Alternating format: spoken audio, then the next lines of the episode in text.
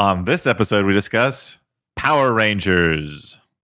Will we say go go Power Rangers or no no Power Rangers or uh oh Power Rangers? Brought to you by Saban.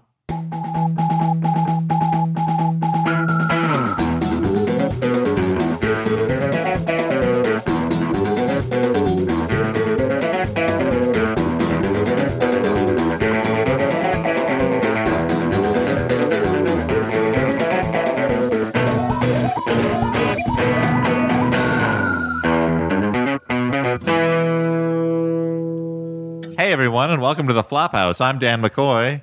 Hey guys, I'm Stuart Wellington. And Elliott Kalan is over here in Los Angeles, beautiful, sunny LA, home of earthquakes and fires and landslides, and we don't have water. You guys should move out here. It's real nice. What's the uh, what's the weather like there? We're like right right now. Right now, it's a kind of a sunny low 70s. It Oh, is uh, that's- 9.30 in the morning, so it's going to get a little warmer as the day goes on, and uh, we're going to see a lot of traffic on the 5, so you may want to go around that if you're going to the beach. Back to you, Dan. All right. Well, in sports, stuff happened that I know nothing about. I don't know why I chose sports. Yeah. And turning to entertainment news, it's Stuart Wellington on the red carpet beat. Stuart? Oh, hey guys, coming down this red carpet, we got all the stars of Saban's Power Rangers. We got Saban himself. Oh, he's smiling. Oh, he's kissing babies. Okay, now we got the Red Ranger, played by the guy from Billy from Stranger Things. Now, Stuart the guy thinks- from Billy from Stranger Things? Is Yeah, that yeah. the spin-off, Billy from Stranger Things? Yeah, yeah, it's it's uh, like this uh, harsh racist revenge story. Uh, now that scene where Billy and that one kid's mom uh, have a weird like romantic moment. That was Uh-huh. Stuart's favorite scene in that whole series. All right. Because it was just weird and came out of nowhere. Yeah, and it happened like right before the end of the like Yeah. right when everything else was getting really serious. oh man. That's how you make a show. Okay, back to you, Elliott, in weather. So it's a beautiful sunny day, low 70s. Of Oh, course, it's dear. 9:30 a.m., so it's getting a little warmer throughout the day. A lot of traffic on the 5. You're going to want to avoid time that if you're heading to the beach. And back to Dan with tragic news. Dan? um, my life is in shambles. Okay. No, all right.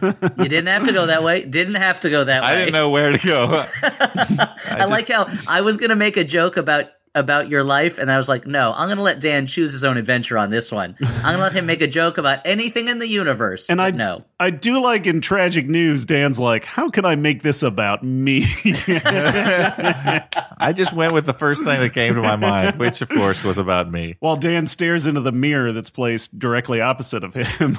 Yeah.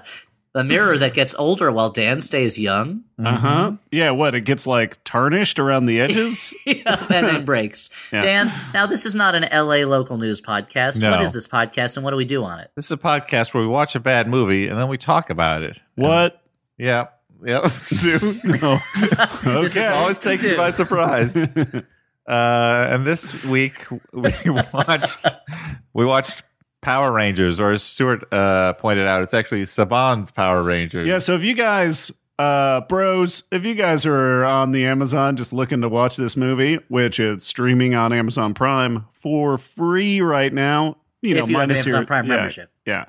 Uh, so if you're searching Power Rangers, it probably won't show up. You have to search Saban's Power Rangers. No, So uh, you gotta not look- how the search function works. You got to look under the uh, S category, not the P category. uh, yeah, it's uh, the uh, producer of Power Rangers, Chaim Saban, who is a incredibly rich, an incredibly rich man, Uh-huh. uh, and- who has his name literally on a hospital in Los Angeles. Huh. Uh, he, I guess, wanted to make sure his company's name was in the title, but you could just call it Power Rangers. That's okay, everybody. Is it also Now, to guys, differentiate it from the earlier Power Rangers movie from what, like the 90s? When did that Yeah, movie but- come out? It's it's Uh, to differentiate it from Blumhouse's Truth or Dare. yeah, sure. Uh, Yeah. It's to differentiate it from uh, that Power Rangers movie from the 70s Uh-huh. about uh, the the girl who goes on a trip to Europe and has an erotic awakening.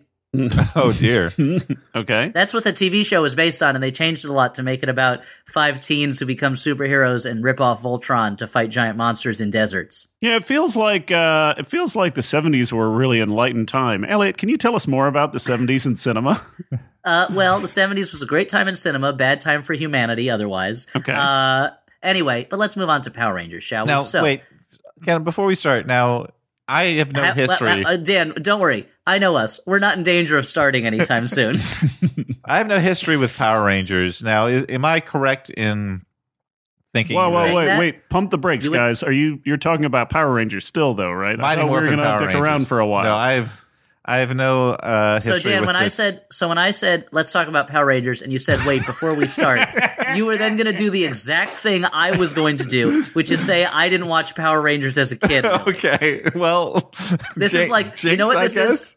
This is if I was about to burp and you put your hand on my mouth and said, "Hold on, hold on, hold on," before you do that, and then you burped. All right. Well, sure. I'm sorry. Uh, well, then we can both talk about how we have no history with Mighty Morphin Power Rangers. But am I correct in thinking that the show was made up in part of repurposed uh, stuff from a Japanese program? Is that correct? I believe so. Yeah, there was a series of Japanese shows that they shot new. They used the same like superhero monster footage, Uh, Mhm. and then they shot new outside the costume footage, or I guess the scenes where they're like in their headquarters and they're just wearing the costumes without the masks. It was it was definitely a it was not a show that sprung whole cloth from the brilliant mind of Chaim Saban. It was a it was very much a uh, uh, taking something that existed already. But there's a rich history of that. Transformers is just taking a Japanese toy line and making a show around it and stuff like that. And let's not forget The Lion King stole a lot from what Kimba the White Lion or whatever it's called. And let's not forget that uh, the movie Pearl Harbor was based on a thing the Japanese did. Okay. Uh-huh. So well, there's a rich history of American movies taking from Japanese sources. yeah, but usually they don't take the actual footage, is what I'm saying. But here they. Well, I mean, it's not like you stole it; like you Is it- licensed it. Is Yeah. it like an American studio taking all of the uh, Lone Wolf and Cub movies and cutting it together to just make one big movie called Shogun Assassin? Well, that's a little different. That's the kind of thing that like a company like Sandy Frank Productions would do, where they would take either a series of Japanese films or a television series and edit it together into a feature that didn't make any sense. Here it was like we're gonna Like take, Mulholland This Drive? is the kind. Uh, yeah, exactly. Like Mulholland. Well, kind of. Yeah. Well, I mean, Mulholland Drive wasn't a series; it was like a pilot that got expanded. So it's it, in some ways it's the exact opposite. It's the addition of footage rather than the subtraction of footage. Are you with me? Okay, yeah, 'Cause I, I think get you it. hear me knocking, and I think I'm coming in. okay. Anyway, somehow, so- somehow, Elliott made math exciting. Mhm. the new math. Uh, but no, yeah, Power Rangers, I was like just a little too old for. Whereas Ninja Turtles, I was all over. That was entirely my whole life. And then I was just a little too old for Power Rangers. And I remember watching an episode or two and being like, okay, like I'm too big for this. I'm a big boy now. I don't have any interest in watching this. It's dumb to me. And so it was weird watching and I'll, I'll I just want to skip ahead to one thing is that there's a reference later in the movie to a character who doesn't appear in the film, but I guess is a popular character from the TV show, and there's just a mm-hmm. tease of them, and it's like, oh, this is how America felt when Thanos showed up at the end of the Avengers movie, where they were like, what? Whereas I was like, I can't believe it, Thanos. When I was watching Power Rangers, I'm like, what? Let me look up this name because I assume it's a reference to something, or else why use it? So Power Rangers, I guess we should just say, I'm assuming none of us have like a sentimental affection for Mighty Morphin Power Rangers. Well, I, you know, I was too old for it, but it was also on television. So I would like it was on television around the time I would get home from high school. Sure. And I'd be like, well, I'll watch whatever the fuck's on TV because I'm a dummy. And uh, so, yeah, I mean, it would be on TV quite a bit. I don't It was on a remember lot, yeah. much about it. I do remember there was an episode with like an evil uh what is it a plinko machine or pachinko some Okay. some some kind of thing that they were all very familiar with all the all the teens were very familiar with. They're like oh one of these things. And i'm like what is this? Is this from another planet? What is going on? It is, and then it- the other planet was Japan. Yeah well uh so that was cool uh i remember that kind of clearly as i don't even remember the name of the game i don't remember it that well yeah. um, Uh, but I do remember there's isn't there a uh, well, well we can talk about this later. We can talk about it later. It's not big. Okay, well, but it's so there there are probably some people listening who are in the right age group where they're like Power Rangers. Oh yeah, the Billy the red whatever and and Mickey the black ranger. I mean, and, wh- like, whatever and is Goofus, clearly the- Ranger.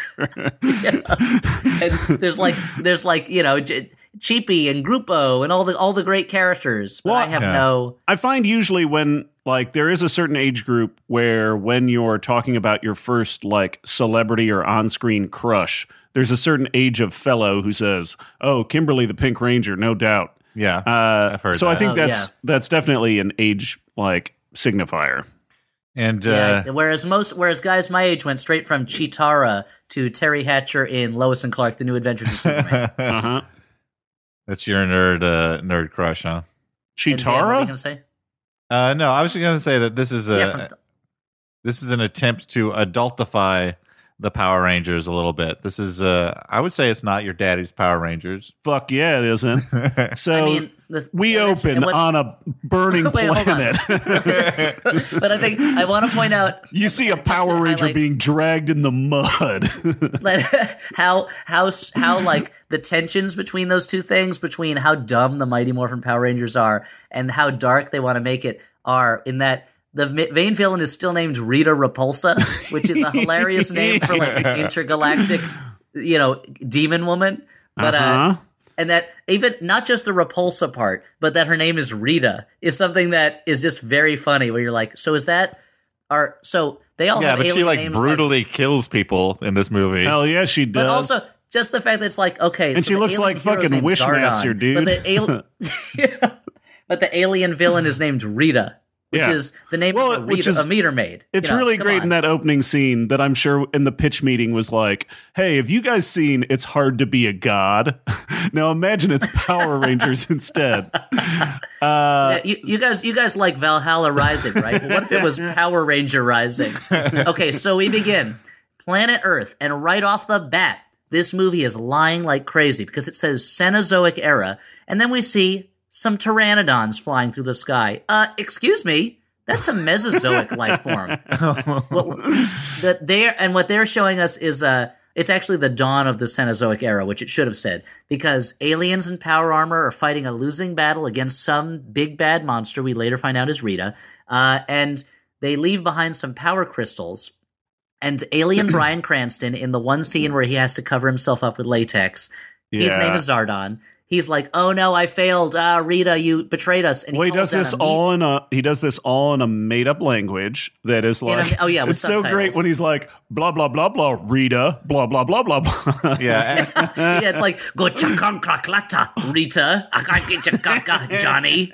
and this is also where And, uh, where we become uh, where it becomes very clear that Amazon Prime crops its movies weird because half of the subtitles uh, were off the screen for me. Oh, I did not have that problem. You didn't have that problem. Me neither. All right, That sounds like yo yo yo user error. I don't think so. I've been, I've Yeah. tried to fix it. Did you it when you several fired it up? ways. Were you like, go to settings? Okay, uh, let me change the screen to be unwatchable. Okay, uh, now play Let movie. let me- no, that's on- called motion smoothing.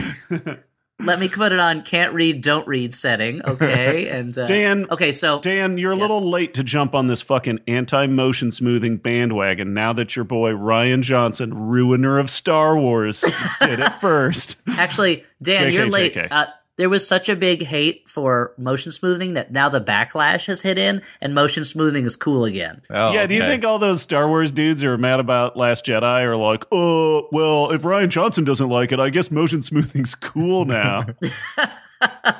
Uh, maybe, yeah. They hate, they love motion smoothing now, and they hate Paddington too. The other thing Rian Johnson tweets about. Interesting. Uh, okay, so what a wild don't know why new world we live in. Yep. I don't know why I make fun of Rian Johnson. I like that guy. Anyway, so uh, Zordon, the only way to stop Rita is to call down a meteor strike, which kills the dinosaurs. Again, it's the end of the Mesozoic era. We're not in the Cenozoic era yet, movie. This really bothered me. At, at that It point, really I was me. like, at that point, I was like, that's how the dinosaurs died. Yeah, it was just to stop Rita Repulsa. She falls into the ocean to the bottom of the sea, never to be seen again. Or is she? Cut to millions of years later, as some teens are leaving a cow in the enemy school's locker room as a prank. There's, of course, the inevitable joke in a kid's movie about someone masturbating the cow thinking it was a girl cow. Mhm. and milking it, and actually they were just jacking off a bull cow because guys, ever since Bill Clinton signs the "Jokes I Find Hilarious" Act. And the I was not me. The I was President Bill Clinton, which ins- which insisted that any movie that involves a bull must include a joke about someone mistaking it for a cow and yanking on its single utter penis until sperm juts out, and the person thinks it's milk, and I assume guzzles it down. Well, yeah, That yeah, or puts appear- it on cereal or something, right? I don't know. yeah, exactly. Or in your hair because you think hair products came out of a cow, Or, like, right you it go in on a some date with kind Ben Stiller.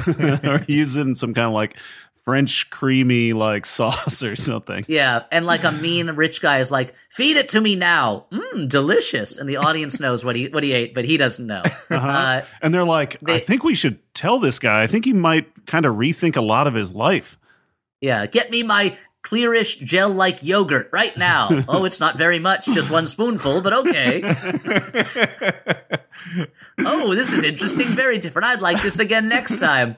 And the like cool guy asshole winks at the camera, is like, "Oh, I think that we've got an unlimited supply." And then you zoom into his testicles, and you see his testicles going, "Amp up production, guys! We got a new customer out there." Wait, is that guy a cow? is he like some kind That's of a like cool cow. bull-headed minotaur character? Cool He's cow like wearing a cow with sunglasses. He's like a cow from like a Sandra Boynton book who's got sunglasses and sings or something like that. He's like the cow that the cow from the skinny cow uh, box kind of wants a date, but you know is a little too nervous to ask out. Oh yeah, because he's so intimidating. But really, he wants affection the most, and that cool exterior. That's Yeah. just a wall he puts It's up against the world because he's afraid of being hurt again. Yeah, it's a real cool as ice scenario. so anyway, uh, they, uh, because this is a movie that is it's you like you said, you're not your daddy's Power Rangers. We're gonna have jokes about bull sperm in this one. So they get, uh, but the police catch them. They get into a CGI driver's POV car crash. I will like say- Hardcore Henry. I I will say I kind of like this opening sequence.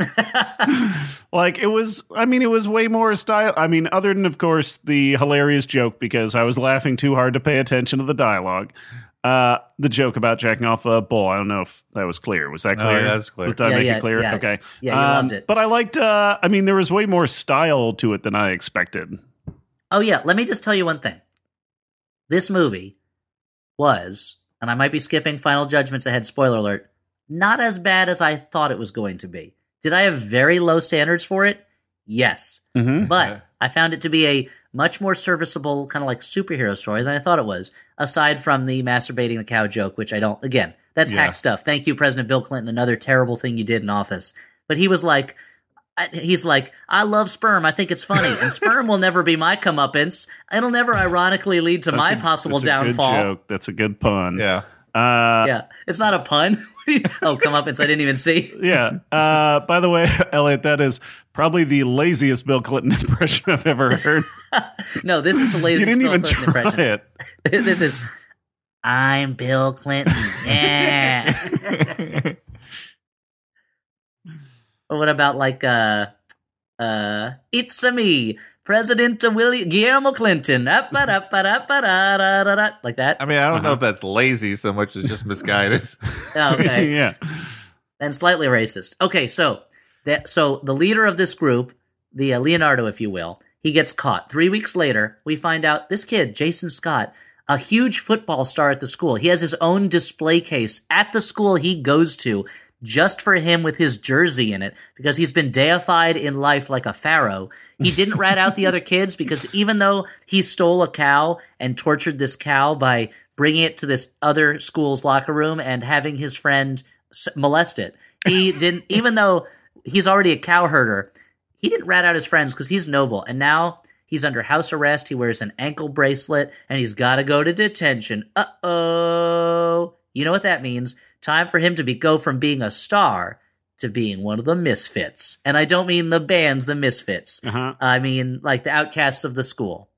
yeah. Yeah. So it's a it's a like a setup for like a breakfast club type situation, right? Mhm. Exactly. now, he- And we're introduced to his dad, who looks like his older brother, played by Roy from The Office. Oh, that's who it was. Uh huh. Yeah, and he was in some other thing recently too that I saw. But uh all he and all Roy is given to do is just glower on behind a beard Uh huh. and just kind of like he doesn't like anybody. Uh, and, he, and he's a fisherman. He works hard. He thought his son was going to ride a football scholarship to the NFL and pay for that house he's always wanted. So he's pretty unhappy about it. Do we? Okay, so do we guys? Do we like Jason Scott, the hero of the movie? Uh, interesting. I mean, at the like by the end of the movie or at this point? At this point, let's say. I mean, he's pretty handsome. Dan, Uh, what about Dan? Your thoughts? Yeah, I mean, I'm predisposed as a you know a lifelong nerd to uh, dislike uh, jocks who think it's hilarious to bring cows into places. that's fair. But luckily, I think they're going to introduce some characters pretty quickly that you might identify with more. Yeah, mm-hmm. So and that character is a bully character who shows up. There's a bully who shows up who looks like um uh what's his name from he has he has the same kind of feel about him as uh from what's his name from Salute Your Shorts who was also Eddie Furlong's friend in Terminator 2. Yeah, Bobby Budnick. Who like uh I think that's the that's the like main guy in Salute Your Shorts, right? I don't know. I don't think so. Oh, anyway, so the uh, he's so this bully is messing with this nerd Billy. Billy, as he tells us later, is on the spectrum, which it's a weird thing. How much he's on the spectrum seems to change from scene to scene. Yeah. he's like, I don't really know how to relate to people. I don't get jokes, and then he's cracking jokes through the whole movie, and he's the first one to form a deep emotional connection with the other characters. So I think they were trying, but they failed here. Anyway. Jason stops this bully, and Billy's Uh-huh. and Billy. He stops the bully, not Billy. He stops the bully from bullying Billy. Yeah, he never Billy's stops Billy. The bully is Yeah. not with Billy. He never stops Billy. He can't stop Billy, and so he saves Billy. And Billy's like, "Hey, you know what? I can help you with that ankle bracelet." And he takes him to his house. Uh oh, the curfew for when he's supposed to be at home. why did the they? Why did they time it like that? I guess for t- so For it'd ten- suspense. Yeah, yeah. and he builds a uh, he builds a uh, Faraday like a homemade Faraday cage and uses a computer to hack into the bracelet anklet so Jason could just walk around wherever. And Billy says, "In return, I want you to drive me to an abandoned gold mine in my own car." yeah. because this is one of those towns where it is both a seaside harbor town with a fishing industry and also a gold mine. And I don't know enough about gold mining. When I think gold mining, I think sure there are rivers and streams that you pan for gold in. Yeah. usually it's like out in the desert somewhere where you can have a big deposit of gold. Somebody, some listener who knows geology and mineralogy, uh-huh. write in and tell me if it's possible for an ocean, like a coastal harbor town, to also have a vein of gold. The only anytime you have a harbor town that also happens to have a deep reserve of gold, that town is clearly cast down their Christian idols and have begun worshiping Dagon. And that's a problem. That's thought- just Yeah. not a cool thing to do. I thought you were just going to say that that town is clearly Duckburg, which has every type of place in it. Yeah, well, Angel Grove, the town much like Duckburg, is resource rich, both gold and fish, and as we'll find out, alien power coins. So anyway, uh, oh, I forgot earlier, uh, Zordon, before as he was dying, he threw some some power crystals into the ground and was like, "Find them, be be selective, find the right, you know, whatever's," because the people don't exist yet, so he can't say find the right people. But anyway, uh, Jason is wandering around. yeah, do you woods think that those coins are just going to find like like Denver the last dinosaur or something? We can only that would be the crossover we're not ready for. Okay. Mighty Morphin Brown Rangers, Denver the Last Dinosaur. Throw the Rescue Rangers in there. Two kinds of Rangers in one movie. yeah, we're Ranger Rich, which is different Yeah, from Ranger, Ranger, Rick, shows up. Ranger Rick, the raccoon mascot. Yeah. Let's not forget uh, Stranger Ranger, who teaches kids about stranger danger. mm-hmm. so Stranger Ranger, the Stranger Danger Ranger. yeah. So Billy wants to go to this um quarry Abandoned gold mine. because he's It's he- not a quarry. it's a mine. right, but he- Quarry is an open pit. A mine, you got to dig a tunnel. all right. But apparently, he what he wants to do is just blow up more of this mine. Like yeah, he's convinced project. there's something. He and his dad. He keeps talking about his dad.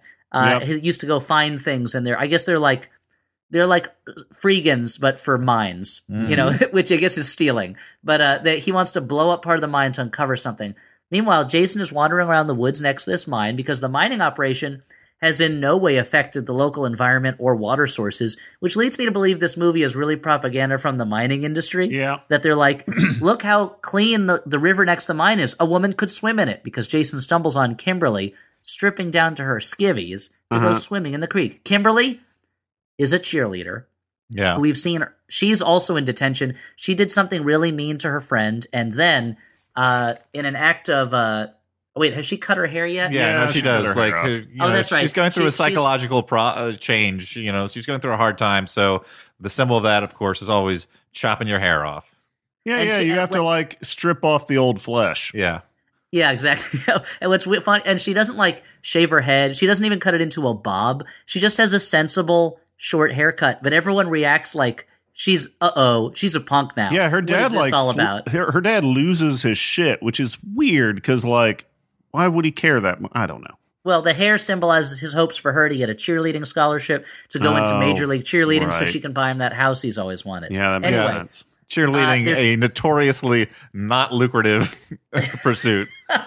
Well, I am reading this into the movie. Dan. Yeah, all to be fair, he didn't say that. Let's not criticize him for something I made up. So Jason finds Kimberly, the uh, soon-to-be Pink Ranger, and she uh, does this back. Spoiler alert! She I do- thought she was a random teen. She does a backflip into the water, and midway through, like right before this process happens, she turns into some kind of CGI creation because this is very clearly a special effect. And also, Uh, that creek is in no way deep enough for someone to dive into it. That's crazy. It seems weird that they like that seems like an unnecessary effect shot, right? Like- Uh, if you were the if you were supervising this production, you'd be like, no, just have her jump in water normally. Okay, like rather Well, I than don't. doing Didn't they do the flip. same thing in? Uh, didn't they do the same thing with Halle Berry and Swordfish? Was it? There's Operation Berry movie- Swordfish. Yeah, opera. Yeah, there's some uh, Halle Berry movie I think it is where there's a very obvious CGI dive, and it's like it's hard to dive.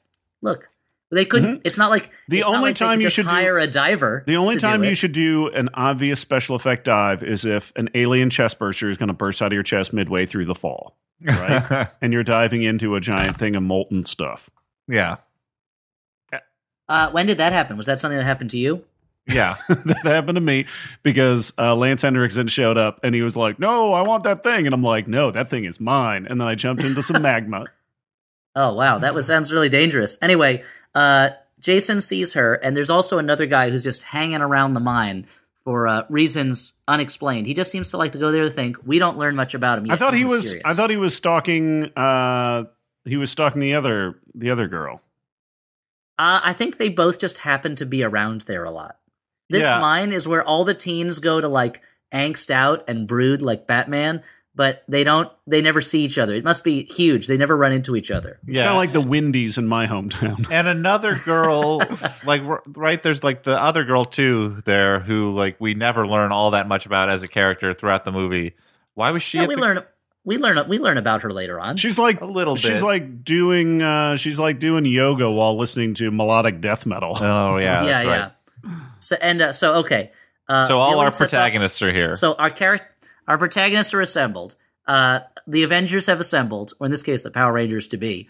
Billy sets off this explosion and reveals like a spaceship or something made out of glass with these little power jewels inside.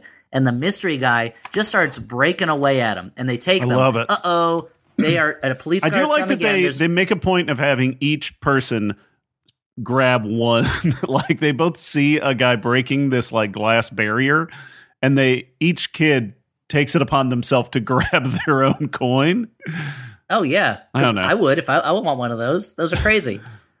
it's like a crazy glowing coin inside of a Yeah. giant glass wall. Yeah, you don't want to be the I only mean- person without a coin. Exactly.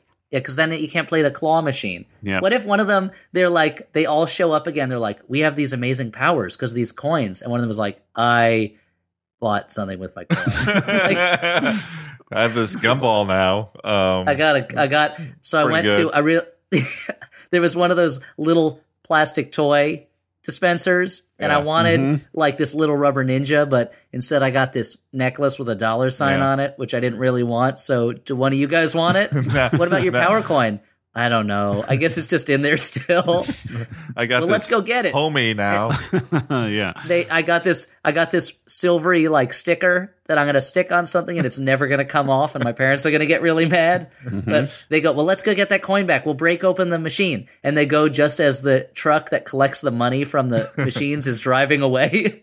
They're like, oh, Okay, so me- in like Hackensack, New Jersey, some guy who owns a like vending machine company finds this power coin and becomes the last Power Ranger. Uh-huh. And it's four teens and one like middle aged guy Yeah. who probably has mob connections. Uh huh. Probably. I, if not, he at least he played an extra in an episode of The Sopranos. I love of course, yeah. I love how the vi- those vending machines still exist because like the margins can't be that Oh, yeah. great and like you're not making that much money off of it anyway. Like Well, I don't know the I don't know the old way that it used to be. I don't know the way it does it now. In the old days, the mob would force you to have one at your oh store. really? Uh, but now, now I don't think that's the way it is anymore. Now it's just built on the backs of kids irritating their parents to the point of wasting good quarters on some piece of junk they'll probably lose before they get home. Yeah. Hi, everybody. I'm a dad. I'm here to tell you. Elliott's like, This- how dare happens." you take my hard earned quarters that I was just going to put in a bowl somewhere in my house and forget about? and forget about forever. Uh, so anyway, there's a police car chase, and the car they're in gets hit by a train. Uh, meanwhile, there's a storm at sea. Jason's dad is a fisherman, and they pull up a mummy that with glowing eyes from the bottom of the ocean. Uh oh. I do like that they stick the mummy in the in the bottom of the boat. Then they, it seems like they just keep going back to work. Oh yeah, they gotta, they gotta. You know, the profit margins on that are pretty small too. You know this, but Mummy talk about collection? the deadliest catch. what? yeah, the profits on mummy collection are are. Well, the problem is you invest so much with the hopes of finding one mummy. And you would think Yeah. Like- you would think that a mummy under the water would be like super soggy and loose, but this one's Yeah. like stiff as an old boot, you know? Yeah. It, it should be hard since the since the main thing you want for mummification is dry, so that it takes the Yeah. moisture out. Yeah. You, you would think that being at the bottom of the sea would fight the mummification process. Here's the thing about being a mummy finder: Mhm. the first mummy that you find, that just pays for the equipment you get when you're a mummy finder. Okay. It's the second mummy where you start making a profit. It's like when you yeah, join so the you, you- DGA. yeah, you get in the black at that point, and then you can Exactly. It's like when you join the first your first job as a director is just to pay for your dues to join the Directors Guild so you can be a director. It's the second job that really makes the money. So with the mummy, it's the same thing. So you don't make any real mummy money until the second mummy. Mhm. So just Now, it, guys- it takes a long time to find a mummy. You're Now- gonna pour a lot of money into that mummy business. Now, I think we we should probably save all of our uh, mummy riffs for our upcoming live show in Seattle, where we're reviewing the movie The Mummy. yeah. That's a good point. That's a very good so point. why don't we not why don't get we table this conversation for a little Yeah, while? this isn't the this, this isn't the mighty mummy Power Rangers. That's a good point. Yeah. Okay, so Jason wakes up in bed. All the kids do, and they're miraculously healed from this car accident. They don't even remember getting home, and they all are super strong and super tough. They're just breaking things left and right with their fists. Uh-huh. Like Uh, and guys, this is definitely a metaphor for like puberty, right? I Uh. don't know about that. Were you able to survive car crashes and crush things with your hands? I mean, that's what puberty? a metaphor is about, dude. You're saying I should. It's like when Spider-Man accidentally squirts out web juice and you're like, "I know what that means, Spider-Man." Yeah, right? he's like, I thought it was a cow. It's a bull. yeah. Yeah. uh, so yeah, so sp- squirts out web juice. hmm That's what it's called, right? You're the you've written Spider-Man comics before. Yeah, that's true. Web in the in the, Yeah. the Mighty Marvel uh, rule book style guide, Mm-hmm. they they say never refer to it as anything but web juice. Yeah. Spider Man yells out, Feel the wrath of my web juice. yeah. Also, his danger sensing spider sense could be called his think a link a what's that? it's like, all right, I guess he'll call it that. It's pretty silly. I don't know. hmm So they go back to the mine. They've got to investigate. They find the mystery guy whose name is Zach, and another and that other girl, the, the girl who was meditating while listening to death metal. Trini. Well, I don't remember Trini, and uh, they all and she sees them and goes, "Huh?" And she runs and she scrambles right up a, a rock face. And now we get the first of many scenes in the movie that are them exploring their powers and each other, set to kind of pump up or emo rock songs. Yeah. as they every si- you have to see every single one climb up that hill and then jump over a deep gorge Mhm. while music plays. And there's so many music cues. I was like, what is this, Suicide Squad? They're just hurling pop songs at us one after another. Explain.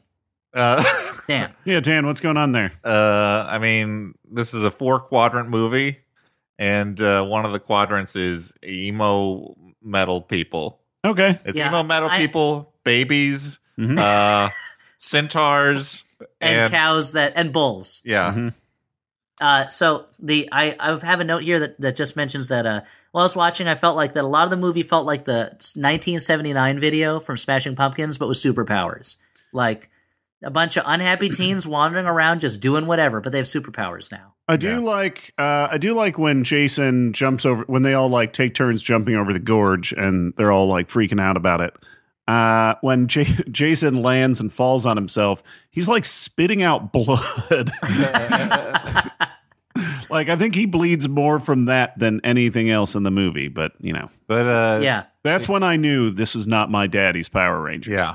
Oh no, yeah. And they uh but Billy, he doesn't make the jump and he falls down into a big pool of water. Uh-huh. They all, when they they all jump in the water and find that they glow different colors in the water, and then they find a hidden air pocket. And inside that is a spaceship. guys Uh-oh. and this is when this is when i realized we just don't get enough like thinking man sci-fi anymore you know like a Yeah. nice hard sci-fi This is and a thanks power yeah. rangers thanks power rangers Yeah, this- for bringing that You're li- this is what if you're like, oh, this must be what it's like if they make a movie out of a Stephen Baxter novel, just real hard sci-fi SF, you know.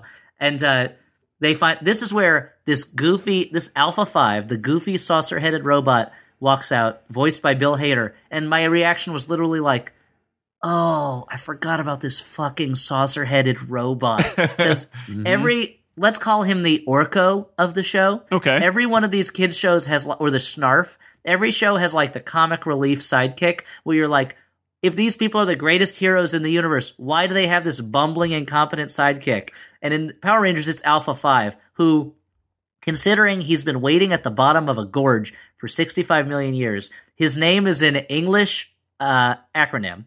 Mhm. He has an acronym for Alpha, and Alpha is a Greek letter. So, he, of course, he knows languages, even though he's been underwater for all the time. But also, he's just like loves cracking jokes and making wise. Yeah, And yeah. Like, he's the what kind character of robot is this? he's the character that feels like they were created just so that years after the property uh, had come out, people would be making deviant art pictures of the characters holding that character's dead body. Oh, like, no. like I'm sure if you Google Power Rangers holding a dead Alpha Five, there is tons of art.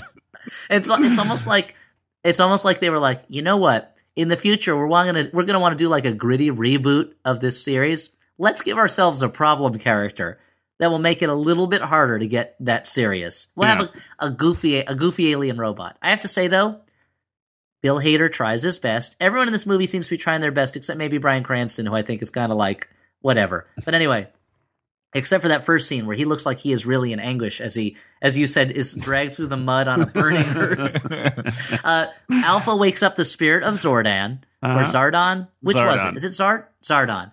Uh, who is now in the ship's matrix, which means Uh-huh. you just see his face, all glowy and He's big. he's looks a like wall. one of those, He turns like- into a wall. yeah, well, he looks like one of those Yeah. like pen things that you get at like a Spencer's Gifts. Oh, so when you're like hanging around your dorm room and they're all high and you like Yeah, try putting it on different parts of your body and Exactly. you're like, Oh, where it's where it's all pins. Yeah, You yeah, put yeah. the pins.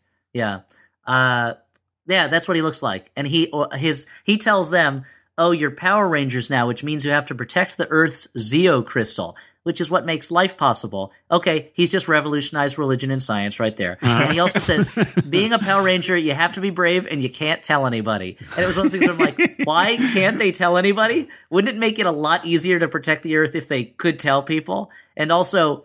Why, like why? Why is this a secret? I don't happens? understand. Yeah, what happens if they tell people? Do they lose uh, their power coin or something?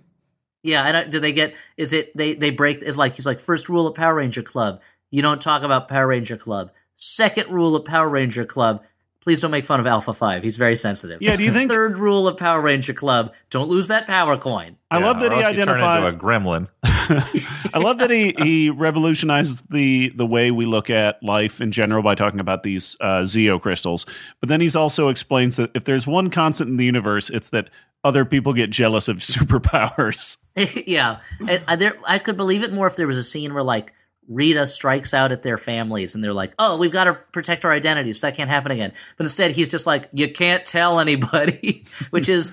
I don't know that it's a good lesson to young people to have them sh- to show teens finding like a hidden vehicle of some kind, and mm-hmm. inside that vehicle is a weird old man who tells them, "Don't tell anybody about what's happening here." That's not a good message, guys. Let's just say that. Yeah. All right. Okay, anyway, they all they learn about Rita Repulsa. She used to be an evil ranger and she turned on everybody. They have 11 days to stop her. And uh, Zordon says that uh, uh, that Jay and they're all like, "We can't do this," blah blah blah. And Zordon says to to to to Jason, "You were born to be the leader." And the implication is you're the white man. You you're you're supposed to be the leader of this group. You got to convince them to be Power Rangers. And the problem is they all have complicated home lives. Zach, his mom is really sick, and they live in a trailer, and that's why he goes and hangs out at the mine. Yeah. Trini, she's gay, and her family doesn't really approve of that, so that's not good. Which is Billy, as- barely like as- like it's like they don't. Re- suggested in one line and then sort of skipped over and well, I mean, what you, you wanted I like mean, a that blue one- is the warmest color scene Yeah, between the- her and the, other, and the Yellow like- Ranger. Yeah. I feel like they wanted the credit for con- like including a lesbian character, but like just it just like oh, and by the way, here's one line. Uh, I mean, she doesn't even like say it expressly. Like it's just kind of implied. I would say I give them credit for not having a lesbian character where being a lesbian is not what defines her. Yeah. What defines her is that Ugh. she's a total jerk to everybody. Yeah. All right. and then she's got uh, cool hair like Laura from Street Fighter. yeah. Okay. yeah they've all got their their home lives uh and so uh yeah. Uh, meanwhile, Re- Rita has awoken from her mummy state and is going around killing people for their gold Oh to build a monster God. called Goldar. Yeah. She's It's mainly like- stealing people's gold teeth, which means it's going to take a long time to build this monster. Yeah. And If she- there wasn't already a Leprechaun reboot, I would in the works. I would argue cast Elizabeth Banks as the fucking Leprechaun 'cause Yeah. she's amazing. she's me having say this. a lot of fun playing this character. Elizabeth Banks is the breakout. I say this as she always has a huge movie career. Mm-hmm. She is the breakout star of this movie. Like the, I was like, I am enjoying Rita Repulsa's antics far more than I thought I would because Elizabeth Banks totally commits to everything she's doing in it, and she does every villainess move that you can imagine. Aside from her character never tries seducing anybody, which I thought was like also kind of a step forward Yeah. in that she doesn't use her sexuality as a weapon. She's just like really mean and nasty and like she uh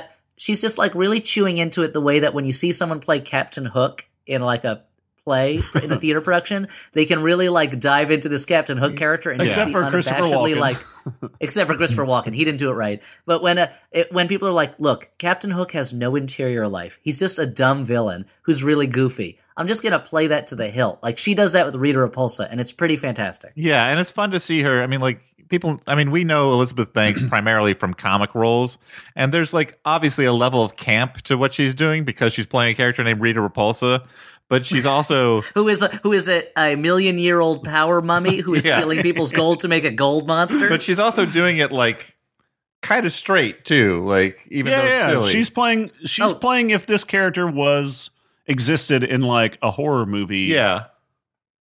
I would say, yeah, she is not. She is Like a serious horror in- movie like the Leprechaun franchise. yeah, but like she's not winking at the audience. She is playing this character, enjoying what the character would enjoy. Yeah. which is she's she's like if if if you're gonna see this movie, just just see her basically. I, But I love she- the idea that Elizabeth Banks, like her, Elizabeth Banks, like, wow, I directed Pitch Perfect 2, which made a ton of money, and I kind of broke new ground by being a female director who made a, directed a movie that made a ton of money and even beat out Mad Max Fury Road in the box office. What am I going to do next? Rita Repulsa, yay! I mean, let's look. Let's just say Elizabeth Banks doesn't half-ass anything. I haven't seen anything she's been in where she didn't give 110. percent So let's say, you know what, Elizabeth Banks, you can bank on her, okay. Uh, and you can take that. I'm glad, you can glad you take that. fucking paused. You can, after you can take that. You can take that. Pause for applause on that one. and look, I don't want to look. I don't want to take too much credit for being an ally, but I think with my Banks puns, that's what I'm doing. It's- Banksy, step aside because there's a new Banks in town, Elizabeth Banks. I would say the hardest thing about doing this podcast uh, uh, over Skype long distance is that we can't hoist Elliott on our shoulders for making those great comments. yeah. I, actually, I should mention that Elizabeth Banks is Banksy, which is the one thing I don't like about her is that maybe you call it art, I call it vandalism. Elizabeth Banksy. So let's just Yeah, not, Elliott's let's not like get so crazy with it. Elliott's like those corporations paid for those things. Why Yeah. would you dare to Well- face those buildings?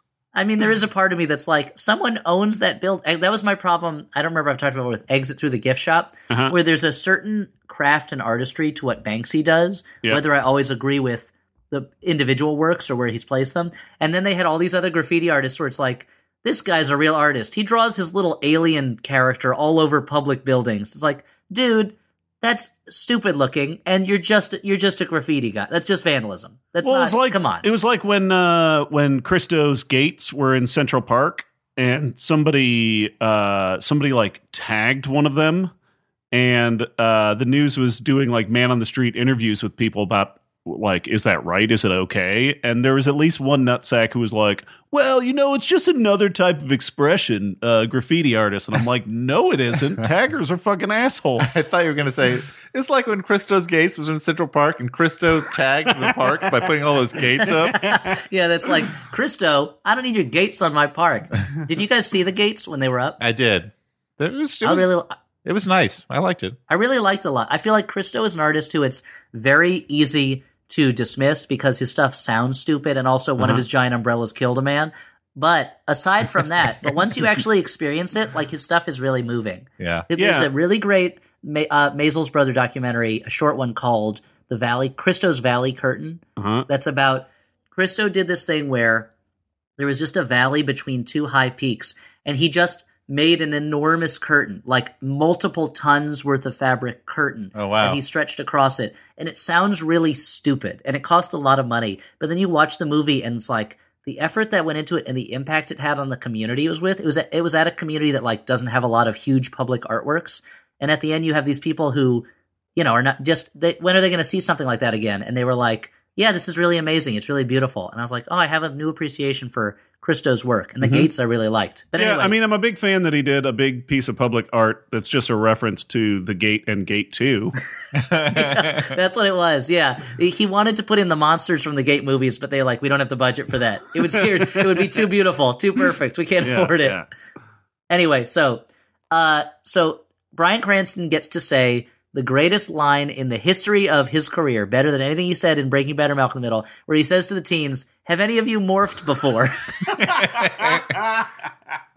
and it's like the movie is so you're like the name of the title the title movie is just Power Rangers. And you they're like ugh why does this have to be called Morphin? Because they keep talking about how the morphing matrix isn't working. We got to learn how to morph but we can't morph. We're not morphing. Why aren't we morphing? And it's so funny. It's like it's just such a dumb piece of terminology that they're stuck with Yeah. from the old show and you wish that they just changed the name but they got to do it because you know all these guys who grew up with the Power Rangers would be like uh why couldn't they call it morphing? That's what it is. Let's just call it morphing. And why, Why- were there so many women in the movie? And why would you change it to Infinity Stones when it should be Infinity Gems? yeah, uh, that one does bother me a little bit, but doesn't really bother me. It's it bothers it bothers me in the way that seeing Dan with the beard that he has now for the first time, I was like, wait, what? Oh, okay. I see all of Elliott's weaknesses and know how to call him out. Yeah. uh, No. I'm wearing a very silly beard right now for the the listeners. Not, I mean, it's not really a beard. It's one of those mutton chops that connects to a mustache. We'll we'll take a picture and post it online. sure. and you got a little soul patch underneath. Yeah. I, I'm I'm mid shave, and I just decided to have a little little goofy fun with my shaving. Wait, Yeah. wait, this is just a temporary thing? I thought this was a permanent lifestyle choice, Dan. Yeah, I'm also going to get a chopper and start Oh, cool. tearing it up. Okay. and you're gonna put adamantium on your skeleton so you have unbreakable bones. yeah, yeah, yeah. Maybe maybe somebody will do a series of memes of you fighting with your son. I don't know what those Yeah. fucking thing is. yeah, yeah. Suddenly, that was one of those memes that came up. That uh, what is that? Uh, is that American Chopper? Or Is that a different one? Yeah. I like couldn't remember what what show it was from. Where it was like, is this a thing that just happened recently, or is this an old thing? Because suddenly everyone's doing this meme, and it's not like I didn't hear in the news that the father killed his son on American Chopper. but uh, anyway. Uh, they have a lot of team building exercise training without their armor. They they do a lot of hologram fighting with sim- simulacrum of Rita's rock soldiers. Uh, and uh, putties. Zach and Zach discovers Putties, which in the gar- sounds like a sounds like a, a dirty term.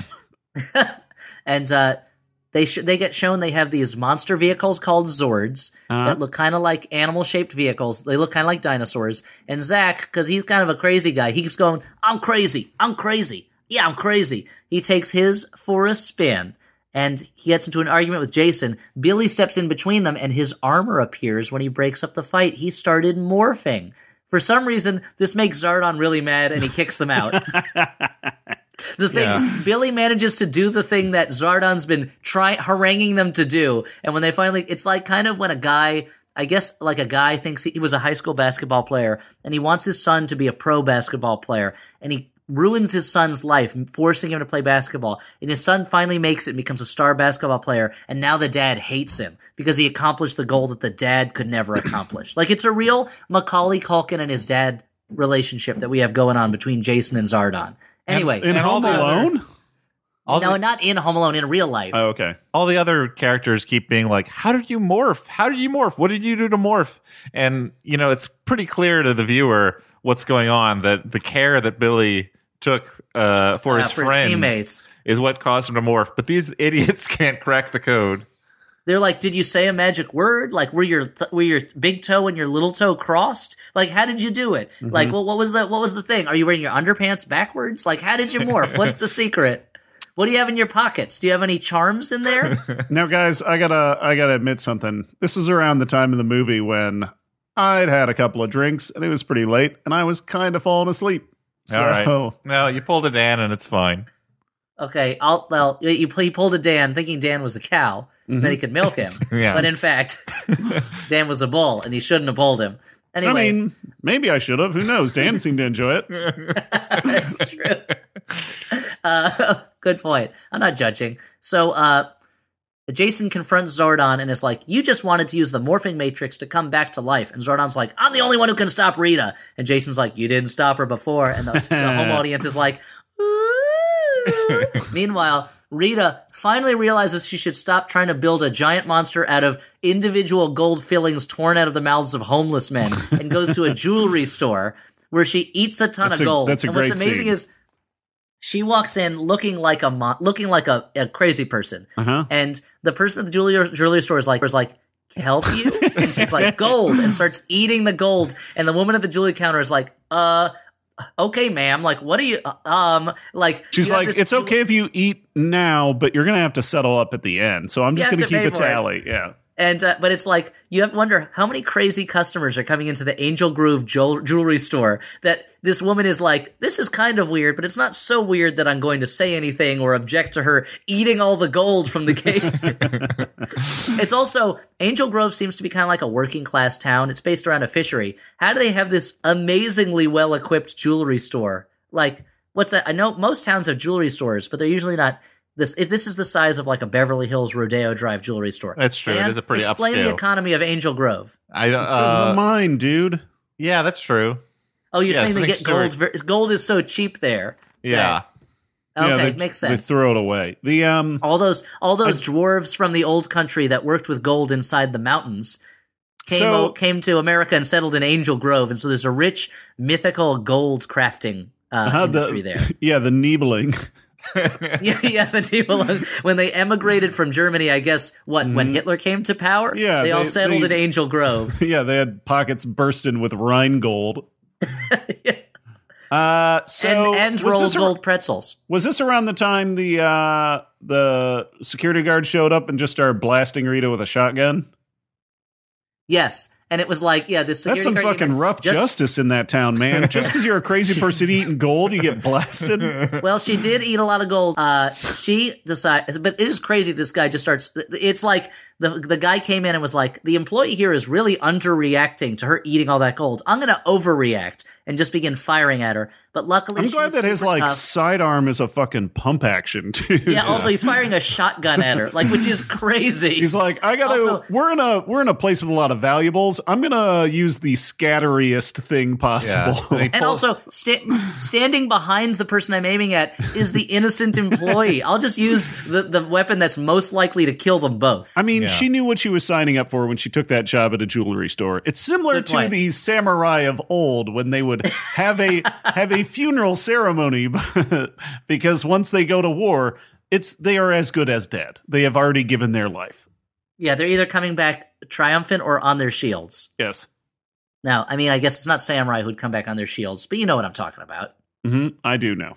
So, Spartans. uh, So Rita though makes a rock monster, and the rock monster, I assume, kills the police officer.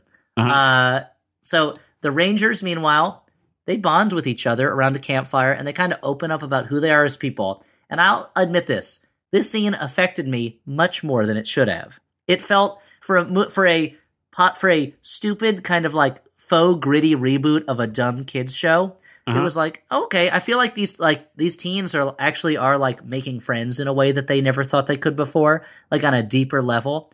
And I'm a total sucker for any movie where the message is that you are only as strong as your connections with other people. There's the scene in Spider-Man 2 that makes me cry every time Mhm. after he saved that subway train car full of people from Dr. Octopus and he is just he is wiped out. He is exhausted. He's all Yeah. tuckered out and he's going to fall into the harbor and they there's the shot of his chest emblem as one after another the hands of the commuters grab him and pull him in. Mhm. And it's like that scene always seems so beautiful to me where it's like he's a superhero, but even superheroes need other people. Like they no you can't save yourself. You can only be saved by another. And so this scene really grabbed something that's a particular emotional trigger for me. And I wonder so if you guys all found it dumb or found anything real in it or not. Um, I mean, I I don't want to skip ahead to final judgments, but all the stuff about them like being like teens, uh, like and like discovering their powers and uh, sort of just relating as people, I kind of liked. I like that stuff. Uh, so I mean, I didn't like really get like emotionally involved in this scene in particular. I don't think, but I was kind of falling. I was in and out of a dream state at that point. Okay, that's fair. Because here's the other thing with the movie. As much as I am a big sucker for, hey, our power is built on our friendship, this movie hits that message over the head so many times yeah. that by the end of it, I was like, movie, just shut up. I, I don't want to hear it anymore. There's a, they, by the end of it, we'll get to it, but they basically do their version of the scene at the end of Toy Story 3, where all the toys are holding hands as inevitable death waits to Mhm. to swallow them up. And that scene, when it happens in Toy Story 3, I was crying. These are characters I grew up with. I've been watching them for decades. Whereas in that in Power Rangers, I was like, ugh, like get over it, Power Rangers. We get it, you're friends. Anyway, which reminds me, have you guys ever seen the video of this guy made a version of Toy Story 3 where they're being the conveyor belt's taking them towards the fire and then it just goes to the credits. Yes. He shows that and he shows that to his family. and and his mother is like, "What? That's it? That's the ending?" yeah, it's pretty good. Look it up on They were- YouTube, I guess, guys. Oh, I look it up. I guess Toy Story 3 sad ending watch. But uh, there's a it's like there's a scene it's it's uh it made up for all those two girls one cup reaction videos I had to watch at work once where I was like I Huh. can't see people be subjected to this anymore. But this one was pretty fun. I mean, I feel like that's I- a valid human resource complaint that you had to watch those. Oh, I'll never forget the day when I was a, an intern at the Daily Show, and they said we need that we need a scene from a gay porn where they're talking before they start having sex. Go through all these gay porn videos and find that. And I'm just watching man on man action for a couple hours at work, and it was like, oh, that's right. Porn movies don't usually have those scenes. Like, like a lot of these were just two guys in army uniforms Yep. walking into a room and having sex with each other. There was no story that I had to. I had like, to sir, fast this, forward through like sirs, this is a post office. you i mean it, it's for you as the viewer to sort of supply the story you're like okay well i guess these are two uh, army men who Uh-huh. uh, They're on leave. Yeah. They don't have much time but before their next uh, Exactly. ship out time. They're like, oh, this this pornographic film is like a haiku. I have to read my meaning into the into the very basic structure I'm given, just Uh-huh. the barest outlines. Uh, anyway, but we'll get to that. So, uh, they uh, they all meet and they bond, and uh, Repulsa visits Kimberly at night and says, "I'll let you live." If you give me the crystal, Kimberly again, who is the cheerleader, she explains to Jason that I thought she's a I bad thought she person. went after I thought she went after Trini. She also goes after Trini. She Oh, goes okay. to both of them, I think. Oh, you know what? Or maybe I got them mixed up. That's possible. i think They're she just both goes bru- to trini Oh, they're both brunette women. I thought she went to Kimberly. Never She mind. comes just goes because she comes she comes to the Rangers later and she's got like claw marks all over. her. yeah Oh yeah, yeah. And uh, so Kimberly goes to Jason and says, "I'm a bad person. My best friend sent me a sexy picture of herself, and then I sent it to my boyfriend, and then it got all over school." And he's like, "Hey, you got to forgive yourself. you're not a bad person. And it's like, well, what she did was pretty bad. Like, I buy into the idea of redemption, but what she did was pretty terrible. And, uh, so, well, so, well, I don't know. It's like, is there, does, does saving the world from Rita Repulsa make up for her, I guess, revenge porn betrayal of her best friend? I don't know. That's up to the teens of today to decide. They have a Yeah. different relationship with nude selfies than I do. I don't. Yeah, I'm not going to set somebody else's ethical or moral uh, yardstick. You know, Yeah, yeah, that's fair. That's very fair. only only Judy Uh, can judge me. Is what I'm saying. and perhaps Judge Joe Brown. Yeah, but not Uh, hot bench. They can fuck off. so the kids vote. They say, "Hey, even though we can't morph, we're still super strong. We'll go confront Rita before she destroys the town." They go armed with pipes and chains, like they're going to fight the baseball furies. Yeah. And uh, there's a dimly lit fight. Rita wins, and uh, she threatens Zach's life to get Billy to reveal where the the Zeo crystal is because he's discovered it. Turns out it's underneath a Krispy Kreme in the middle of town. Does this mean they're going to mention Krispy Kreme a hundred times in the movie? Yes, it is. hmm Uh, they go back to the spaceship though, and uh, Billy seems to have been killed. Uh oh. She throws him into the water and he drowns. And they go back to the spaceship. And Oh they yeah, because they're all like tied up to a boat, right? yeah, they're all Yeah. chained and They're tied they're all to chained a boat. up with the very chains they brought. How ironic. Uh, the chains represent their relationships with each other because friendships can cause you trouble too. Hey guys, you know every sword is double edged. Oh, yeah. Friendship even more so. well, not. I don't think a katana is double edged. It's got two sides with edges on them, right? no, I don't think so. I think only one side has an edge. Ugh, okay, well, never mind then. I guess my sword metaphor didn't really go through. I was a little too general with swords. I mean, you could say most swords are double edged. Okay, most. You know what, guys? Everyone wears pants when they sleep. Let's just admit on that. okay. That Uh, controversy so- again. Where do you go when your friend drowns? You go back to the spaceship and you make a promise to each other. You know what? We would give our lives for each other. These guys have so quickly become not just friends, but uh, it's like a Spartan, you know, uh, army phal- phalanx that they would die for each other. And so they become, uh oh, the Mighty Morphin Emo Rangers because this idea that they would die for each other, it kicks the Matrix into into reality. And instead of using their power to bring Zordon back to life, Zordon says, "No, I'm going to use it to bring Billy back to life."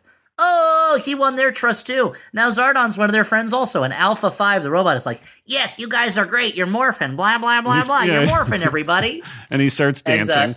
now, yeah. Now, here's the thing. Would I have liked Alpha 5 more if he was voiced by Eddie Deezen? You know it. You know I would. I mean, those kids got to learn that dying's easy, but living's harder. You know. yep, that's true. Yeah. Yeah, they, they didn't go see Hamilton because the tickets were too expensive. so they didn't learn that. Uh, now they can morph. They get their overcomplicated armor. There's the obligatory slow mo walking towards the camera shot, which no longer makes you look tough or cool. It just looks like you can't walk at normal speed, which is not going to help you in a fight if you can't walk at a normal speed. Okay, Rita finally makes Goldar. She waited till the morning for some reason.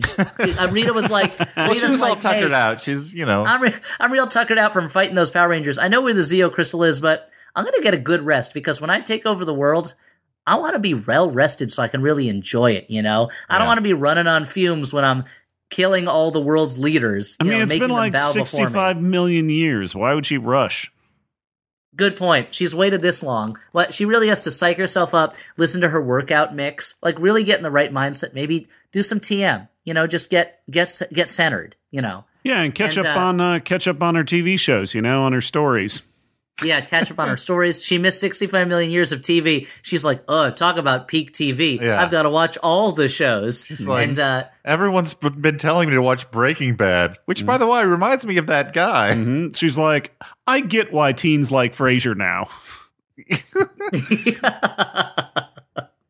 uh, so she makes an army of her rock monsters, which I think are called putties. Is that true? It is. We are. We already covered that. It sounds like a gross uh, body part. oh, that's right. That's right. We did talk about that. Uh, and what are the good guys going to do but break out their Zords? We hear the one refrain of Go Go Power Rangers sung in the movie, and you're like, movie, come on. It's like, it's so half hearted and dumb. Like, why'd you even bother?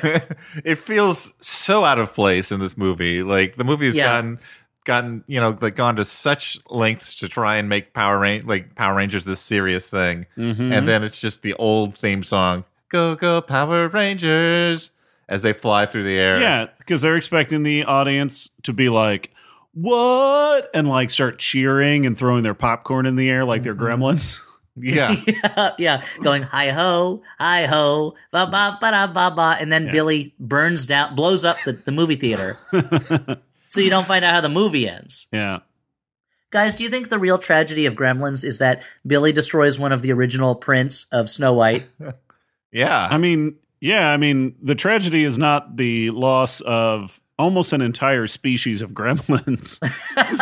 That's. I wish that while they're exploding, uh, someone from like the EPA came in and said, "Billy Peltzer, those are that's an endangered species. You're under arrest." now there's only one left, Stripe, and we gotta get. And I guess Gizmo, if you consider him the same species. We don't know how to classify a species that reproduces this way and changes so clearly between one form and another. And I Billy's mean, like, well, it's you- not that different from a caterpillar and a butterfly. yeah, or like guy's bread like, and toast. well, and the guy's and like, toast. Billy, bread and toast are not species. That's a different thing. Bread is not that different from toast. Yeah, I guess he doesn't spend that much time in class. Yeah. Anyway, uh, they talk about the Krispy Kreme a lot. Meanwhile, uh, Goldar, as we'll say, is a big metal statue with wings that walks around. It does. I, I kind of remember it having kind of a lion face in the TV show. Was that true? I don't no? remember. I don't know. Who cares? Uh, there's a big battle between the Zords and all those walking rock golem putties. Mm-hmm. Goldar's just stomping around the town. Rita stops to eat a donut because you need those kind of hilarious little moments. Uh huh. It's And, like uh, uh, it's like the Avengers eating shawarma, you know. Exactly. But it's in the movie, not after the movie. It felt like for a long time, every movie that involved supernatural powers had to have a scene in like a diner. Yeah. because what's more down to earth than a diner? Anyway, uh, there's the Zords fight Goldar. Jason saves his dad from being crushed. Uh, there's a lot of CGI battling. Blah blah blah. It goes on for a long time. Goldar almost pushes them all into a fiery pit, and uh, they talk about how much they love each other and they would die for each other. This is that Toy Story three moment, Uh huh. which reminds me of a. How would you guys felt about Toy Story 3 if instead of them being saved at the last minute from their fiery death, instead they were melted? The movie showed them being melted down, and then that plastic used to make new toys. Uh, ooh. That's interesting. Because that's when it was happening in the movie. I was What would like, the I new wonder- toys be though?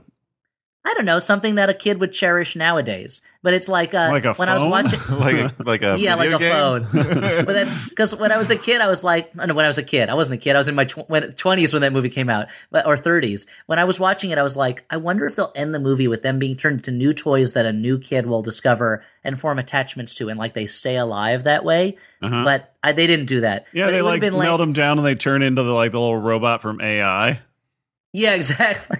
Or, but I mean, the worst version of it would be, I guess, they melted down and turned into like sex toys, and you know, they're now, uh, now Woody Yeah, and Buzz live up to their names in a different way. Why are you Because- saying this? This is the worst thing. I want someone to make a deviant art image of a dildo with Woody's face and hat, and uh, and uh, and a dildo with Buzz Lightyear's kind of dome on it, and they're just like, I guess we're, I guess we're still toys, you know. I mean, if like that. cartoonist Johnny Ryan hasn't already done that, Good point. But anyway, but do they fall into that pit? They do. But while they do, they it's the, it's the still. I'm still thinking about it. Like now, I'm thinking about like if if it's like Toy Story, whether these sex toys come alive when people aren't Oh. around. yeah, they do, and they talk to each other, Yeah. and they go like, "Did you see what they did to me?" Except they like it because that's what they were meant to do. You can't name your characters Woody and Buzz and not have them become a vibrator and a dildo. I mean, at I some guess. point. Come yeah, on. I mean, I guess they're bringing pleasure. Like whatever. yeah, Yeah. they're still bringing joy. Yeah. Now they can interact with Andy in a in, a new way. Now that he's Oh, adult, God. now that he's a kid and he's experimenting, and now that Woody is like a butt plug or something, now he can continue that relationship. Yeah. All That right. was the whole thing when uh, Woody is like, "Oh, he's not going to bring me to college with him," and I wanted to be like, "Woody, you don't want to see him sitting there masturbating all the time. Like, come Yeah. on." Or like bringing girls or boys back to his room. Like that's going to be weird for you, Woody. Anyway, Yeah, and So- just like and all the the the painful stuff that a kid going to college goes through, like learning how to I don't know, not leave gross food lying around, and like learning yeah, how exactly. to. Drinking too much, you know. Yeah. Uh, anyway, so we last when we left the Power Rangers, they had fallen to their death in a big lava pit. Uh oh. Hey, remember when I told you that they're stronger when they're together? Go Turns out that's literal because they combine their Zords to make some kind of a Megazord. And they have one of those dumb moments where Billy's like, we're in some kind of like Ultra Zord. No, Ultra Zord or no, or something like that. No, that sounds lame. A Megazord. And it's like, Megazord also sounds pretty lame, Billy. I know, but you've got to like have an organic way that they discover the trademarked name for this toy. yeah. It's just, it's like uh, any anything where they're like, wait, say that again. You're right. I'll be a Batman, you know, or something like that. Uh, they they com- combine together, and Rita combines with Goldar, which actually makes seems to make Goldar fight worse because the Rangers learn to work together. They all control there- different but parts there's of the body. moment right there. So I I watched this part uh, in the morning because I'd fallen asleep by then. Um, but Uh-huh. uh, there is a moment when she combines with Goldar, and there's a reaction from Jason where he goes, "Shit," and I'm like, guys, I already get it. This isn't my daddy's Power Rangers. You don't have to start yeah, swearing. you, you didn't need to say shit. Come on. Mhm. This isn't is this? Transformers the movie. Yeah, Guardians of the Galaxy or the Smurf movie ad campaign. we don't need it. Uh, the uh, anyway, there's a lot of monster boxing. A very short fight because, as with ever in these movies, the fight with the biggest bad guy is the shortest because the movie has to end. These movies are all paced weird that way. And the that you would think that like a giant being of living gold who is piloted by a single mind would be better than a giant robot where each limb is piloted by a different person.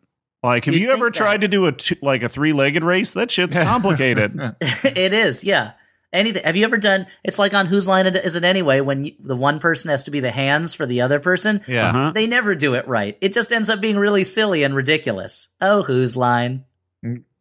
anyway, so uh, they stop Rita. They stop her, and she jumps at them with her staff, and the Megazord literally slaps her into space because the final image of the battle that we want you to see is. Uh, Zord piloted by a hetero white jock slapping a woman into space. like, it's the most dismissive, like, kind of loaded way that they could defeat this evil woman Yeah. who we don't know where she came from. Maybe she has a reason for being evil. She was named Repulsa.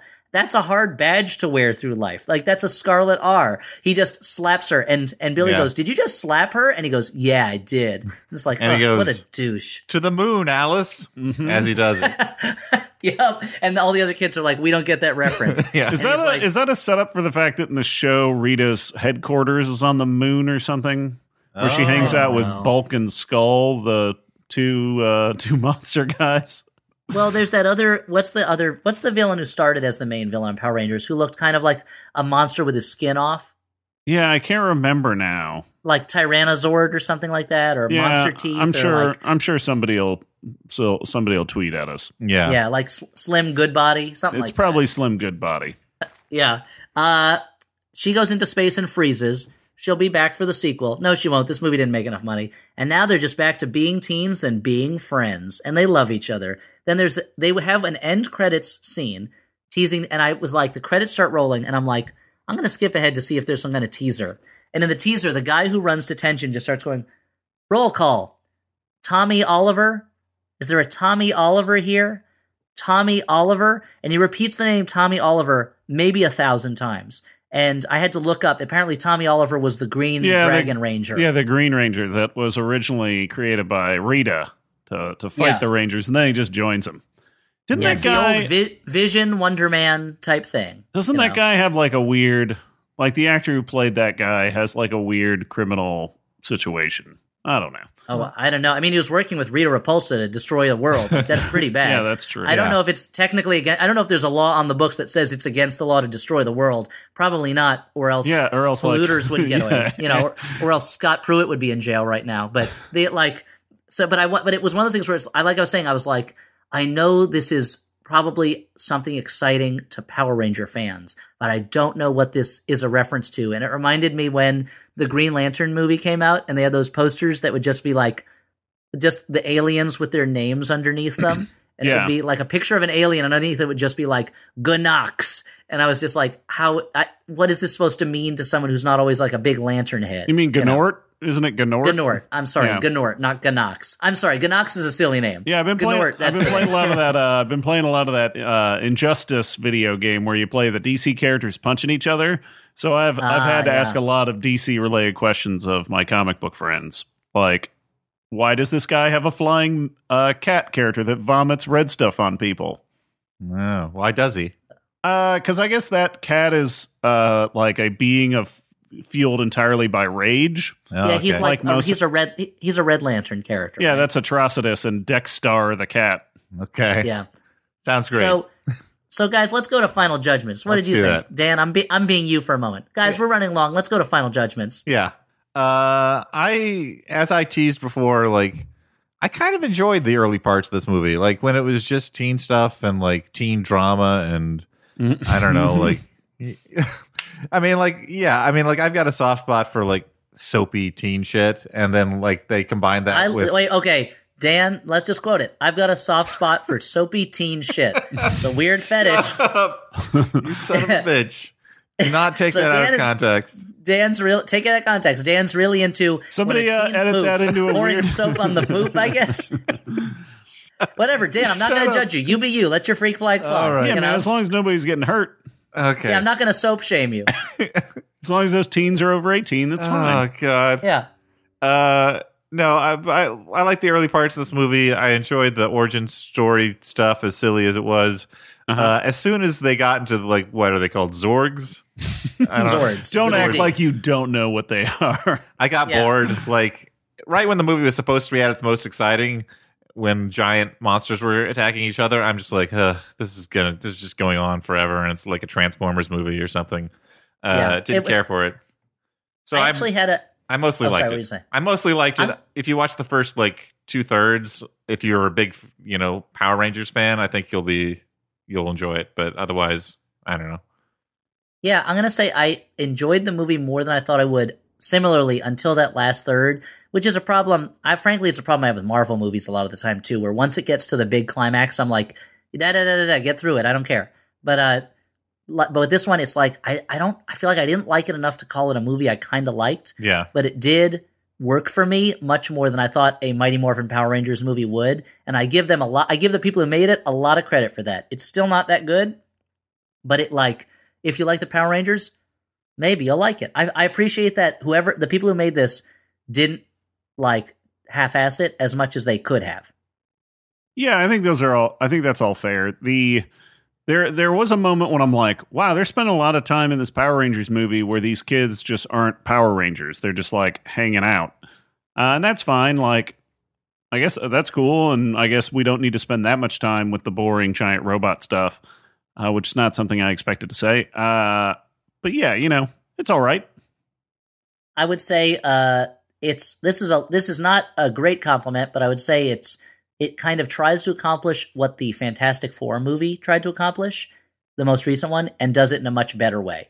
Where it's Yeah. like we're going to take some time and spend time with these characters and look at them as pe- characters first and kind of superheroes second.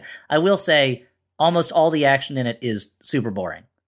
And Elizabeth Banks raises the level of the movie quite a bit. I liked every scene she was in where she was talking and vamping it up. Yeah, she's great.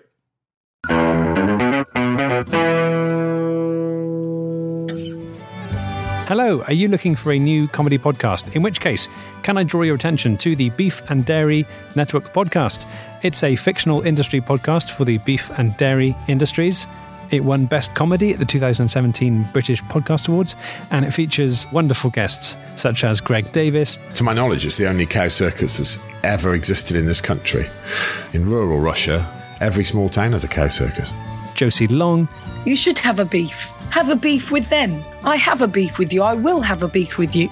Come round my house and I'll have a beef with you. and Andy Daly. that virus never existed. There was never any such thing as a mad cow disease. That was all a, a, an illusion that uh, Big Lamb came up with. That's the Beef and Dairy Network podcast. Find us at MaximumFun.org or wherever you get your podcasts from. And I would recommend starting at episode one. Bye. In a world dominated by Dude Bro movie podcasts. A world where Casey Affleck has an Oscar and Angela Bassett does not. Only one podcast is brave enough to call bullshit. Who shot ya? With Ricky Carmona. A lot of people don't know Porg's Puerto Rican. Alonso Duralde, I would eat oak jaw. April Wolfe, I want to interrupt and say Yes. that the fish man was real sexy. Drea Clark, I have a real soft spot for King Kong. and women of color. I was like, damn! Ryan Coogler got final cut. Cougar got final cut! I just felt like the film was so sour and so completely irrelevant to basically anything in life. Who shot ya? Listen every Friday on Maximum Fun or wherever you get your podcasts. All right, so let's move on, and uh, we've got some quick ads here, some sponsors for the show. Thank Oh, you to our sponsors for Oh, thank you, sponsors. You guys the, are great. Keeping the lights on. keeping the lights on. Uh, our first sponsor, the Flophouse, is uh, supported in part by Squarespace. Uh, ready to start your new business? Make it stand out. Get started with Squarespace, where you can create a beautiful website to showcase your work, or blog or publish content. You can sell products and services of all kinds. And how does Squarespace do this for you? Well, they give you beautiful, customizable templates created by world class designers. And those templates have powerful e commerce functionality, built in search engine optimization and, and analytics, and 24 7 award And what winning that? And customer Dan, what does support. that mean? Uh, which part? The what? The part before the customer support. Search engine optimization and analytics. Yes. Uh, I believe the first thing means that uh, you will be a high result if people search for your website. Huh. That sounds good. Analytics, I believe, means you can t- take a look at who's been visiting your website. Can we call this a tech podcast now? Uh, yeah, Yeah, yeah. Okay, we can file put under it in- tech. Yeah. Yeah, we can file it Yeah, in yeah. that iTunes Mhm. category. Now it's the it's the floppy disk house. Now, Yeah. Dan, uh, this sounds really great, and I I was I, that's kind of what I'm looking for with this new website that I'm trying to get off the ground. Uh, now, the, there's a conversation that we had earlier in that episode. And he gave me an idea for a website, and I'm wondering if Squarespace could help me. And it's called DisneySexToys.com. Okay. And now oh no. it's now I think that maybe who doesn't I mean love there would be a doesn't little love the litigation. beloved Disney characters? What from Squarespace? You think they would sue me? No, I think Disney might uh, have a few No, words to Disney. say. I mean, Disney. will- Disney I, I'd try to get them in on it. Disney spelled with a Z and two E's. Oh, okay. Yeah, yeah, it's yeah, it's Disney. It's spelled D I Z K N E E, like you have a dizzy knee, like your Uh-huh. knee when you heard it, Dan. Mhm. Uh, sextoys.com. And it's like all your favorite beloved Disney characters. Again, Mhm. this is not related to the Disney that with Mickey Mouse and The stuff. le- uh, yeah, this is the- the other beloved one with Disney characters like Licky Mouse and uh, and of course and uh, Donald Fuck. That goes without saying. and uh, Yeah. and of course and and, uh, and Goofy, which is already a sexual name. uh Uh-huh. so we would take these characters, and we're finally making the most out of them by they've brought us pleasure for years on the silver screen. Now, what if we could have them give us pleasure in the bedroom? Now, Dan, uh, I think you might want to invest in this site also, but do you think Squarespace would help me with setting this up? I want people to be able to buy these toys over on their phones as well as on their computers. And you think they could do that? It would scale? Yeah, it's scaled for mobile. It's uh, beautiful that way. You can uh, Now, use what it if- wherever you want to. Now, what if now what if uh I'm having people are having trouble they ordered a they're trying to click they added to the shopping cart one of our Horus horse collars, which is a cock ring, and they and they it's it's the shot it's not showing up in the shopping cart. There's a problem with with the software on the site. There's how when can I get tech support from Squarespace for that? Uh, well, yeah. The I don't think the customers would directly get tech support, but you would get tech support. No, no, they would tell me about it, and I'd need tech support. Yeah, well, who, you could- who could I go to? I mean, uh, uh, they've got twenty four seven customer support, so I think you, you should be able to get those cock rings out post haste. That's great because I've also got another idea for a site. Okay. It's called www.danmccoyssoapyteenshit.com. And, uh, All right, and I mean, the name kind of tells you what it's all about. No. And it's got that great Dan McCoy brand that we've all come to trust for our strange peccadillos. It's really crazy Uh, how you you're the uh, you own the intellectual property of Dan McCoy. Yeah, well, in a in a low moment, Dan sold me the rights to his name and likeness, and also his life story in exchange for a hug. and so, and some would say I took hey, advantage hey, of a friend. hey, and magic beans. and ma- yeah, and magic beans, which you then ate, which kind of defeated the purpose of having magic beans. I was hungry. Uh, so and you anyway, didn't even uh, like I soak guess- them in water or anything. You just ate them straight, which is crazy. They're so yeah, which hard. is nuts. You just crunched on them like sunflower seeds. Mm-hmm. Now, uh, I want to apologize to anyone who might be listening to this with a young person in the room. I should have mentioned ahead of time that I was going to get a little blue, but you know who's might help you with that was setting up your website www.elliottkalanboycott.com uh, is Squarespace. So, Dan, what should people do about Squarespace? Uh, you should head over to squarespace.com for a free trial. And when you're ready to launch, use the offer code FLOP to save 10% off your first purchase of a website or domain. Yep. So use uh, offer code FLIP. No, flop. no, why would you do that, Stuart? no, no. That's how they track whether we're doing a good job for them. If they Oh, use okay. the offer code. So code. don't use offer code FLIP. no, flop. no, no, flop. Use the offer code flop. Now I'm confused. All right. Well, Don't be. Why? Why would you do that? Uh, moving on, we're also supported in part by Mack Weldon. Um, Mack Weldon is dedicated to making underwear, socks, shirts, undershirts, hoodies, and sweatpants that look and feel great. They believe in smart design, premium fabrics, and simple shopping. They want you to be comfortable, so if you don't like your first pair, you can keep it and they will still refund you. No questions asked. Uh, I'm wearing Mack Weldon underwear right now. Yeah, I mean, there's there's definitely those social occasions that you go to where you want to arrive wearing matching hoodies and underpants Yeah, like a like Or- a wedding or a funeral or a podcast Or- recording. yeah. the a- the annual pantsless subway ride that Improv Everywhere does. Oh, that's crazy. What crazy folks. Mm-hmm. Yeah, They're oh, they so really zany. bring joy to people's lives. Yeah, Oh, they the- just, they're just bringing a, a touch of whimsy to everybody's life when they're just trying to get to work and live their goddamn life without someone butting in with some fake whimsy. Anyway, Mack Weldon is a great underwear brand. I love it. It it feels great, and you know what? Maybe we should all live in a Mack Weldon world. I call it Mac Worldon or Mick World. It could happen.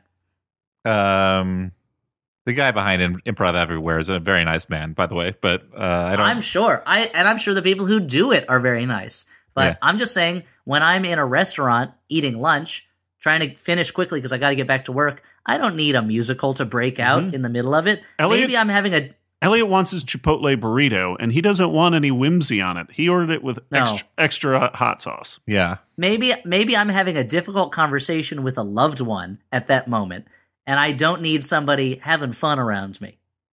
Yeah. Actually, ha- has there ever been a scene in a movie like that? That'd be kind of a funny scene where, uh, uh, like someone's breaking up with a loved one, or they've got, or they've gotten a terrible. They're having, they're having to explain that they have a, uh, like a, like some kind of lethal illness, and Improv Everywhere shows up and is like, "Hey, everybody, it's fun time," and they have, to, and they have to have this very serious conversation while there's like some kind of goofy nonsense going on around them, and they get really mad about it. Yeah. Anyway, somebody put that scene in a movie, or I'll just do it. uh, and So- I'll, So, just, I'll sneak how it can- into my spec script for uh, that Modern Family episode I want to write. yeah. Yeah, actually, that'd be the perfect place for it. So anyway, uh, Mack Weldon, it's super comfortable. It's some of the best underwear you can get, and you know what? Something tells me you can get it at a website. Dan, where do you go to get it? Well, you go to mackweldon.com and you can get 20% off using promo code FLOP. So the same promo code for both uh, Squarespace and Mack Weldon. Which is That's- flop. that's Don't flop. listen to Stuart. It's flop. Is the promo code. I mean, I think don't listen to Stuart is a general life thing people should follow. uh, unless you're talking about Gene Wolfe books and which one to read first. hmm of course, Shadow of the Executioner. Come on. I think Uh, it's Shadow of the so- Torturer. My mistake. So, so uh, guys, don't even listen to Stuart about that. I guess, uh, guys, go to Mac, go to Squarespace, set up a website about how much you love your Mack Weldon underpants, like a Mack Weldon fan page, and for both of them, use the promo code FLOP. That sounds great. Hey Dan, do we have any jumbotrons today? Uh, we do. I sent one to you to read. So Oh, that's right, and I'm looking at it right now. Okay, everybody. Let's let's just talk about what's going to happen. Ultra 64 is the comprehensive Nintendo 64 podcast in which hosts Steve Gunty, no, sorry, Steve Guntley, it was far away, and Woody Sis- Siskowski, these are complicated names, I'm sorry. Steve Guntley and Woody Siskowski play through the entire catalog of N64 games in random order. Fast, funny, and informative, with some great guests, including Upright Citizens Brigade favorite Betsy Sodaro. Revisit some of your favorites like GoldenEye, Banjo Kazooie, and Tony Hawk, and discover some crazy new favorites and flops along the way. Subscribe to Ultra 64 today. So subscribe to Ultra 64 on iTunes or Stitcher today. I gotta tell you guys, I'm gonna listen to this podcast because I was a big Nintendo 64 player when I was young. Yeah. And I want to hear them talk about Banjo Kazooie, one of my favorite Nintendo 64 games. And you know they're fans because they're calling it Ultra 64, which was the name of the system before they called it Nintendo 64. Hmm. I Wow. did not know Elliott, that. Elliott almost saved messing up those names. Yeah. Uh, almost. Uh, a- I hey, never hey, had. guys, I hey. never had a N64. I'd always have to play it at other people's places. Uh, so yeah, maybe uh, maybe I should revisit it too. Oh yeah, My- this is you know we have you'd know we have a Nintendo 64 at home if you ever go to my brother's apartment. Since as an art project, he took all the old boxes for our Nintendo 64 games, glued them together into one big collage, and then put it up on his wall. So that's a little glimpse into the life of David Kalan. That's uh, one way to set up a party zone. Yeah. but uh, but yeah, it sounds like a fun podcast. Should, Ultra 64, it's called. should we talk a little bit about our live shows? Yeah, let's do it. We got three big live shows coming up where people can come see us talk in person and we'll be all dressed up and we'll do presentations and it'll be a lot of fun. Dan, where and when are these shows? How do we get tickets? Do I need Uh, a ticket? I'm in the show. no, you're covered. I'll put I you mean, on the comp Awesome. list. I'm on the list. Uh, Okay, Yeah. I mean, you can still buy one though. yeah. Uh, well, Maybe I will. The first show is on May 26th. Uh-huh. That's in DC. Uh, it's a Saturday night. Yeah, on the at the Sixth and I Historic Synagogue. That's in DC, Deep Carolina. Yep. No, Washington D.C. Oh, our oh, nation's you should have said the whole name. You should have named the city and not just the district that it's in. Okay, well, The I'm District of always Could have been Carolina. another city in DC, in the District of Columbia. Uh, the next one is actually a Brooklyn homecoming. That's uh, on the 7th of June. That's a Thursday Yep. at the Bell House, where Uh-huh. we've done plenty of wonderful shows. They're always nice there. Uh, they're okay. Uh, oh, Our wow. Brooklyn home. And uh, we also have a show in Seattle on June the 30th at the Neptune Theater. And all those shows are at 8 o'clock. You can buy tickets for them at Flophouse Podcast uh, dot Dot com com slash events. slash Yep, events. and for Very hard the- to remember. For the DC show, we'll be reviewing Geostorm. For the Brooklyn show, we will be reviewing The Dark Tower. And for Seattle, we'll be watching The Mummy. uh, I'll be a little. I'll be frank with you guys, Okay. the listeners. No, you'll be Dan. Yeah. You're- wait, wait. Should we call you Frank now? uh, I'll be frank with listeners. The DC show is is selling a little slow. I think it's because it's on Memorial Day weekend. Uh huh. So if you uh, like us touring, if you like the idea of us touring, maybe uh, come on out, support the show. Uh, I mean, if you're from out of town, that might be a good time to take your little vacation. Who knows?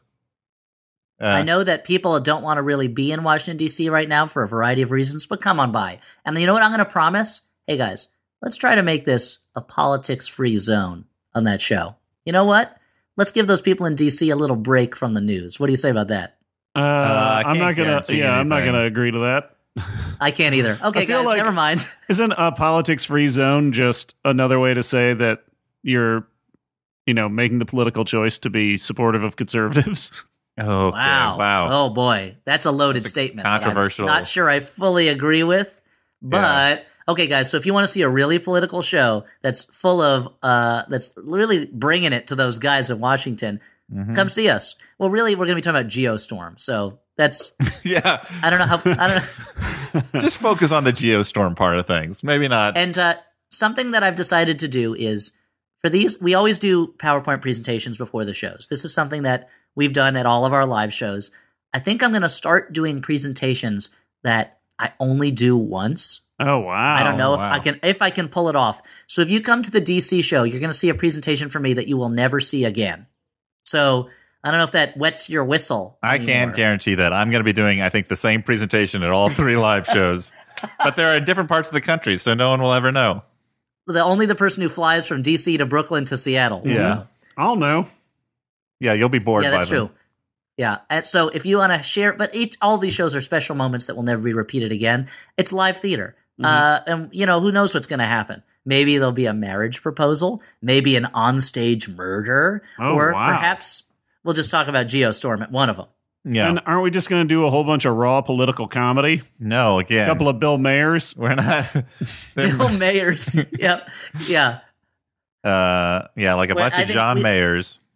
Yeah. Like a bunch of uh, Louis B. May Louis G. Wait, wait, Louis B. Mayers. Yeah. I don't remember what his middle initial was. What's he the mayor of? Uh, he was the mayor of Movietown. Okay. So, moving on.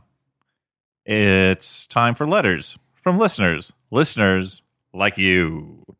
Uh the first letter is from Sometimes you want to sing a letters song, but your voice is not feeling so great because you might be coming down with something. So what do you do? What do you do? Here's what you do. You push through. You push through the illness. You push through your stuffy nose and your sore throat. You sing that song because people are relying on you.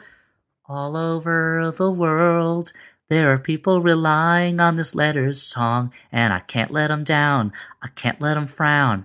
I gotta be a clown for them.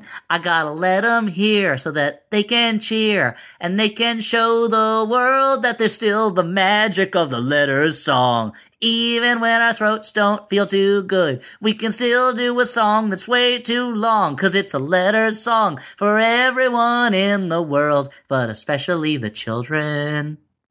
Okay. Well, thanks for that. Um this Just thought I'd do my part. Yeah. You're you're a real philanthropist. Um so this first letter is from Patrick Doherty. Oh, hey, Patrick. Oh, sorry, Patrick last name withheld. I forgot our bit. Wow. Okay. Wow. Dan. I forgot okay. our long time bit. You just re- you just un- you just unmasked that person. Elder, That's, elder uh, brother of Shannen Doherty. I was so Mm-hmm. I was so bedazzled by your letter song, but Mm-hmm. anyway. Uh It's powerful. Dearest the Flophouse, I was in an art slash porn class in college. it's not as exciting as it sounds. It explored the line that separates art and porn. Uh, right around the time when it came out that Chuck Palahniuk was gay. It was pointed out by the professor that knowing he's gay makes many parts of Fight Club seem homoerotic. I don't think that knowing that you don't. I don't think you need to know that to Yeah, they were pretty homoerotic before then. uh, but anyway, he writes Are there any movies where you found out something about the personal life of the director or writer that changed the way you saw the movie? Thanks, Patrick. Last name disclosed. um, Yeah, I mean the super obvious recent one was the uh was the whole Quentin Tarantino almost killing Uma Thurman in a car accident and Oh. then making Death Proof right after. That makes Death Proof feel really weird yeah. yeah, because it's like a here's a movie- stuntman who has a stunt car where the driver could never get injured, which is such like a strange fantasy that one makes after making a movie where a stunt car almost kills your lead, but then also that person used that car to kill people. And then he takes Uma Thurman's stunt double from Kill Bill and slaps her on the hood of a car for one of the craziest car chases ever put on film. Yeah. well, yeah. That it's like, oh, this movie about a guy who uses a souped-up car to kill pe- to kill women was made by a guy who almost killed a woman with a souped-up Like a car. and a somebody who was a close friend and considered his muse. I mean, it's crazy. Yeah. it's very cool. Well, technically, I think just her feet are his muse. Sure. Uh, But uh, I think. An- there's a go on. yes. No, no, you say Dan. You go first. I think another obvious one is Vertigo. Like knowing how Alfred Hitchcock uh, was obsessed with Grace Kelly, like the then this movie about someone making over a woman to be like his previous obsession. Uh, I mean, that's clearly a theme that spoke to him in particular. Uh, Mhm. Yeah, that's all I had to say about that. I, I mean, it's a it's a pretty well known uh, story. Yeah, I don't think we're breaking new ground No, just not yet breaking new ground there. until Elliott Uh, goes. something that uh, occurred to me recently is there was all this talk about Woody Allen and how, in light of Woody Allen's possible acts, that Manhattan seems kind of creepy now. And it's like, wait a minute, that storyline in Manhattan was always creepy. like, and Manhattan is a movie I enjoy most of, but every single scene with him and his underage girlfriend, even when I was a teenager watching it, I was like, this is weird and creepy. And I feel like there's a lot of people who are like, oh, it didn't bother me until I realized that he might have some kind of thing for possibly for underage women. It's like, no, this was always creepy, guys. The author's intent does not change the creepiness of this original thing or enhance it. It was Yeah. always creepy. yeah. There's this there's scene where she's like, why do you want to break up? We have great sex. And I was like, oh, come on. That's, that's, I don't, this, I don't like that. That's not okay. Yeah. So just depressing all around. You're just like Yeah. a bunch of real creeps making movies. yeah. Creeps make movies. What are you going to do? Um, so moving on. It's somehow the, the people who make movies and they want their professional job to be telling other people what to do while they pretend to live out fantasies that they've crafted. Somehow those people are kind of creepy. I, it's pretty surprising. I don't know. Yeah. Uh, well, thanks for making me feel bad about movies in general now. I will say, so I watched, I rewatched Alien again recently. Great movie. Yeah. And it like, it really changed the way I looked at it to find out that Ridley Scott is half xenomorph, that his mom was a xenomorph. Oh yeah, yeah. And yeah, and that she implanted an egg into his dad, and that's how he Mhm. and his brother Tony were born. Mhm. And it was like, oh, okay, now I see things about this character. Like before, I just took it for granted the xenomorph is the monster, but now I'm kind of seeing it more from the xenomorph's point of view a little bit. Now that I know that Ridley Scott probably really related to this xenomorph to a certain extent. yeah. Yeah. That's a, a good real example. Um, let's move on. Paul, last name withheld, writes If any of you were to ever start a cult, what do you think you would call it? And what do you think Sabbath services would look like? This is a tough one. I don't know if I. It's really the kind of question I wish you'd sent us ahead of time so I could Yeah. have thought about it. Yeah, I feel like Dan, your cult would involve uh, sitting around a room, uh, reading reading newspaper cartoon strips. Oh yeah, oh, I have to assume that it would be like it's like on the Sabbath, we, as is our holy right, do not get dressed and stay in our pajamas, and we reorganize our DVDs as a way of symbolizing that the often. reorganization that all lives must have. yeah. Uh, uh, and now, and and it and church service or at the Church of Dan, the services would be like this: "Blessed art thou, Dan," and then the whole congregation would go, "Ah, who makes us to feel the futility of things?" And the whole congregation would go. That's pretty much it. I think at my at my church, uh, it would be called uh, Elliott Kalan's Discount Church. Yeah. And you know what? We just have fun. Everything would be a dollar. Mhm. And and Wait, like what's, you know maybe we just, we- everything? I don't know, like all the stuff you buy at church. I don't know. I don't go to churches. you you buy at church? Like the wafers, you got to pay for those, right? yeah. How much are those? Like four ninety nine a pop? Yeah. It's a buck at mine. And uh probably there'd be a lot of like uh I don't know, just talking about Abraham Lincoln. Mhm. Sitting around chatting about Lincoln. So let Yeah. me think. My cult, well, it would be somewhere in the backwoods, right? And we would get some, oh, of course. and we would get some rundown homes. Uh, so we'd have to find a way to get money for that. And uh, instead of instead of paying for a trash company to pick up our trash, I think we're just gonna like put it in in the house in places. Like I don't want a trash man coming around. That'll disrupt our services. Now for Sabbath, hmm, that's going to be tough. So we're going to need we're going to need to get some uh some campers or hikers, okay? Hmm. So we're going to have to find a way to lure them in. Now I guess we'll probably collect hubcaps and we got to sharpen those bad boys to turn them into like wicked boomerang discuses, right? Okay. Okay, so we're gonna do that. um, that way, that like if we hit someone, if you hit someone in the neck just right, it just pops that head clean off. Now we're gonna need I to don't know collect. why you would want to do that. We're gonna sure. collect those heads. Okay, you gotta, you gotta. Oh wait, so you are gonna do that. Okay. Yeah, you collect those heads. Uh, the bodies, that's not important. Leave that to to attract wolves, so that those wolves then attract rangers. Okay, and those park rangers, you know what those guys have, and ladies, they have heads. Okay. okay, so we're gonna collect Oh, their so, heads too. so the heads are used to collect more heads. Exactly. Yeah. Well, the no, you keep the head and then you shuck off the body. Yeah.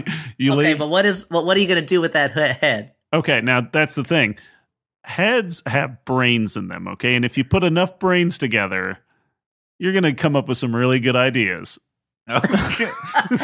so this is just like a think tank, like a weird. Think Oh, I see. tank. Kinda. yeah. So, in, but instead of a tank, we're just gonna have a gross bathtub filled with brains, and maybe a couple bathtubs. I don't know how successful we're gonna be before we get caught. But okay, and okay, interesting. Uh, I think So I, I think I uh, kind of covered the core tenets of this call. Okay, well, sounds like a horrifying kind of death cult, but and then watch in ten years, it's the number one religion in the world. Like it's huge. Yeah, that's the thing. You know, uh, world moves pretty fast, Dan. Uh, This next letter is from Esben, last name withheld, Uh-huh. who writes Hey, Peaches, my wife is pregnant with our first kid, a boy. Oh, congratulations. Yeah. Yeah. And we can't decide on a name. Oh, there's a she lot of keeps pressure. suggesting crazy movie and TV character names. As such, Like Frasier.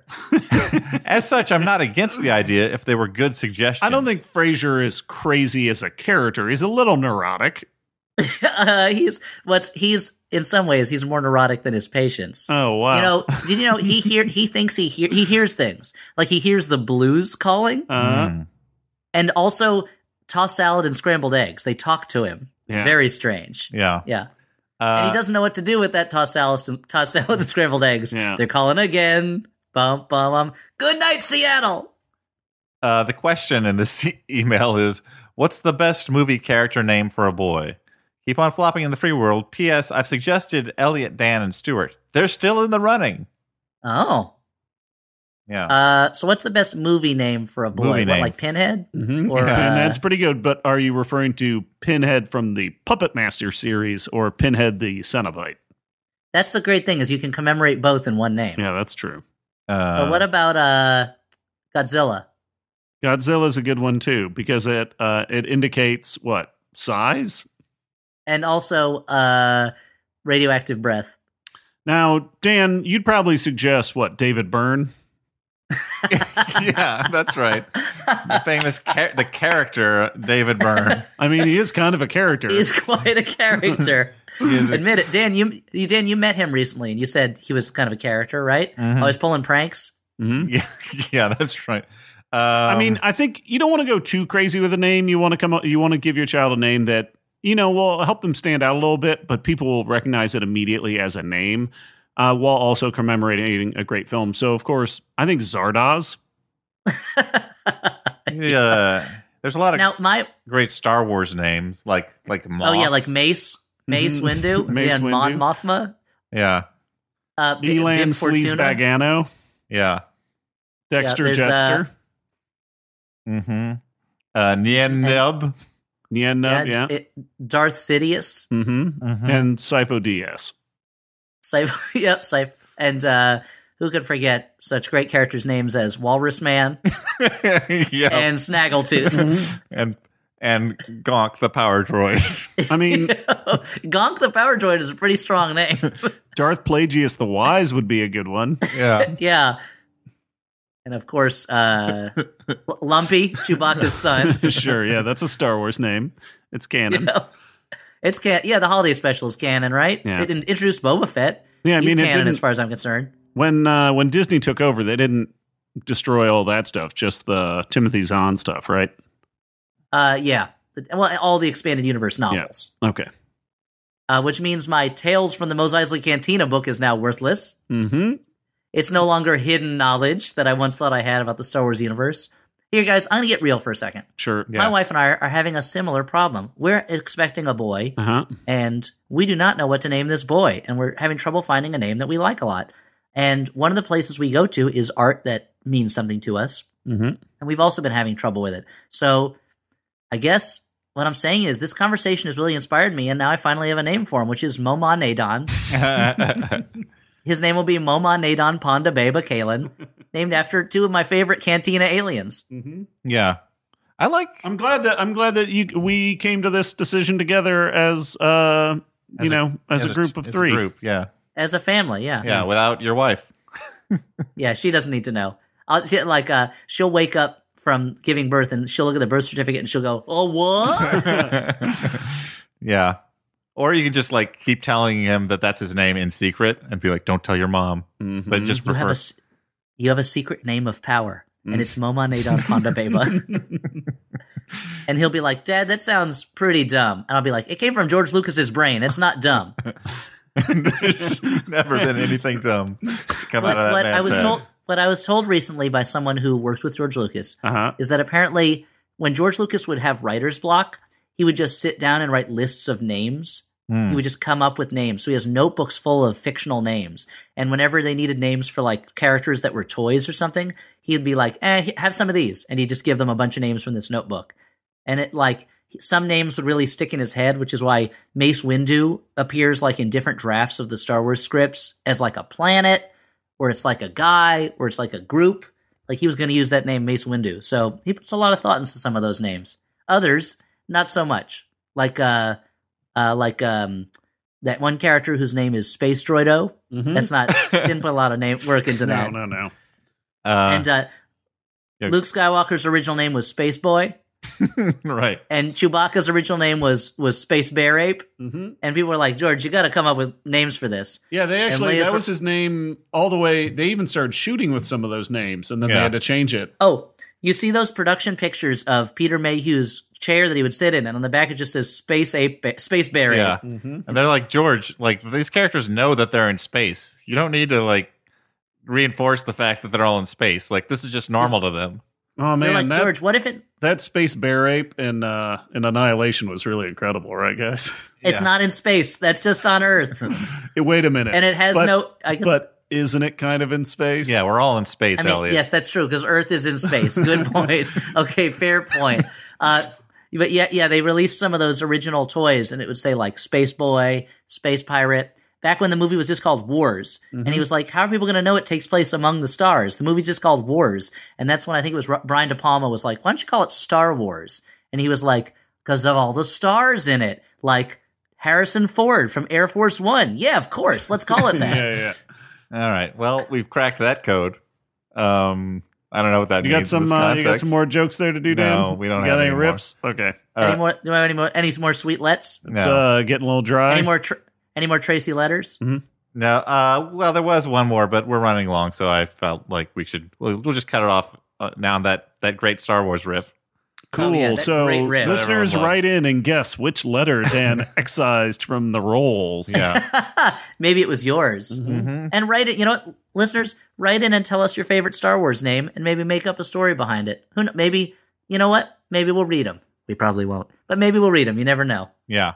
So, So what do we let's do now? move on to the final segment of the show, where we do recommendations of movies we liked.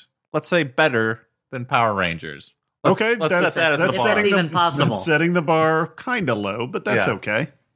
Um, does anyone want to go, or should I go first? I don't. You're talking. Go right ahead, Dan. Uh, I went to see um on Friday night. I saw. That's an important part of the detail. That's an important detail for the show. Like what night I Just t- Dan. Friday Dan, night, d- feeling just right. Why, don't Parties dig a deeper hole. just tell us the thing. I saw. I went and saw. Jeez, Louise. You were never really here. Oh, Directed by Lynne Ramsay, who directed. uh We need to talk about Kevin, which I never saw, and Morvern Callar, which I saw and liked a lot. Um, and starring Joaquin Phoenix as a burly guy. Hmm, that's his character in the yeah, check to IMDb. it's a it's about a contract killer who uh is a very troubled man who saves Unlike most of them. yeah Yeah, very well adjusted usually. he goes out and he saves uh young uh children who have been kidnapped and uh he's hired by a senator to get back his daughter who has been sold into prostitution Okay. and uh, he takes his trusty ball peen hammer uh, to go uh, beat up a bunch of folks and get this uh, daughter back. But he finds himself embroiled in a bigger conspiracy. And uh, Sounds like a like a Sin City comic book. No, well, the thing is, it's like it is the outlines of it are kind of this gritty, like brutal man against the world uh, thriller. But the But it's actually a lighthearted musical, right? well, the interesting thing about it is the movie. well, Hammer, it's just you and me on the road again. Let's just see what adventures await for a man and his hammer. Like that song's in it. Yeah.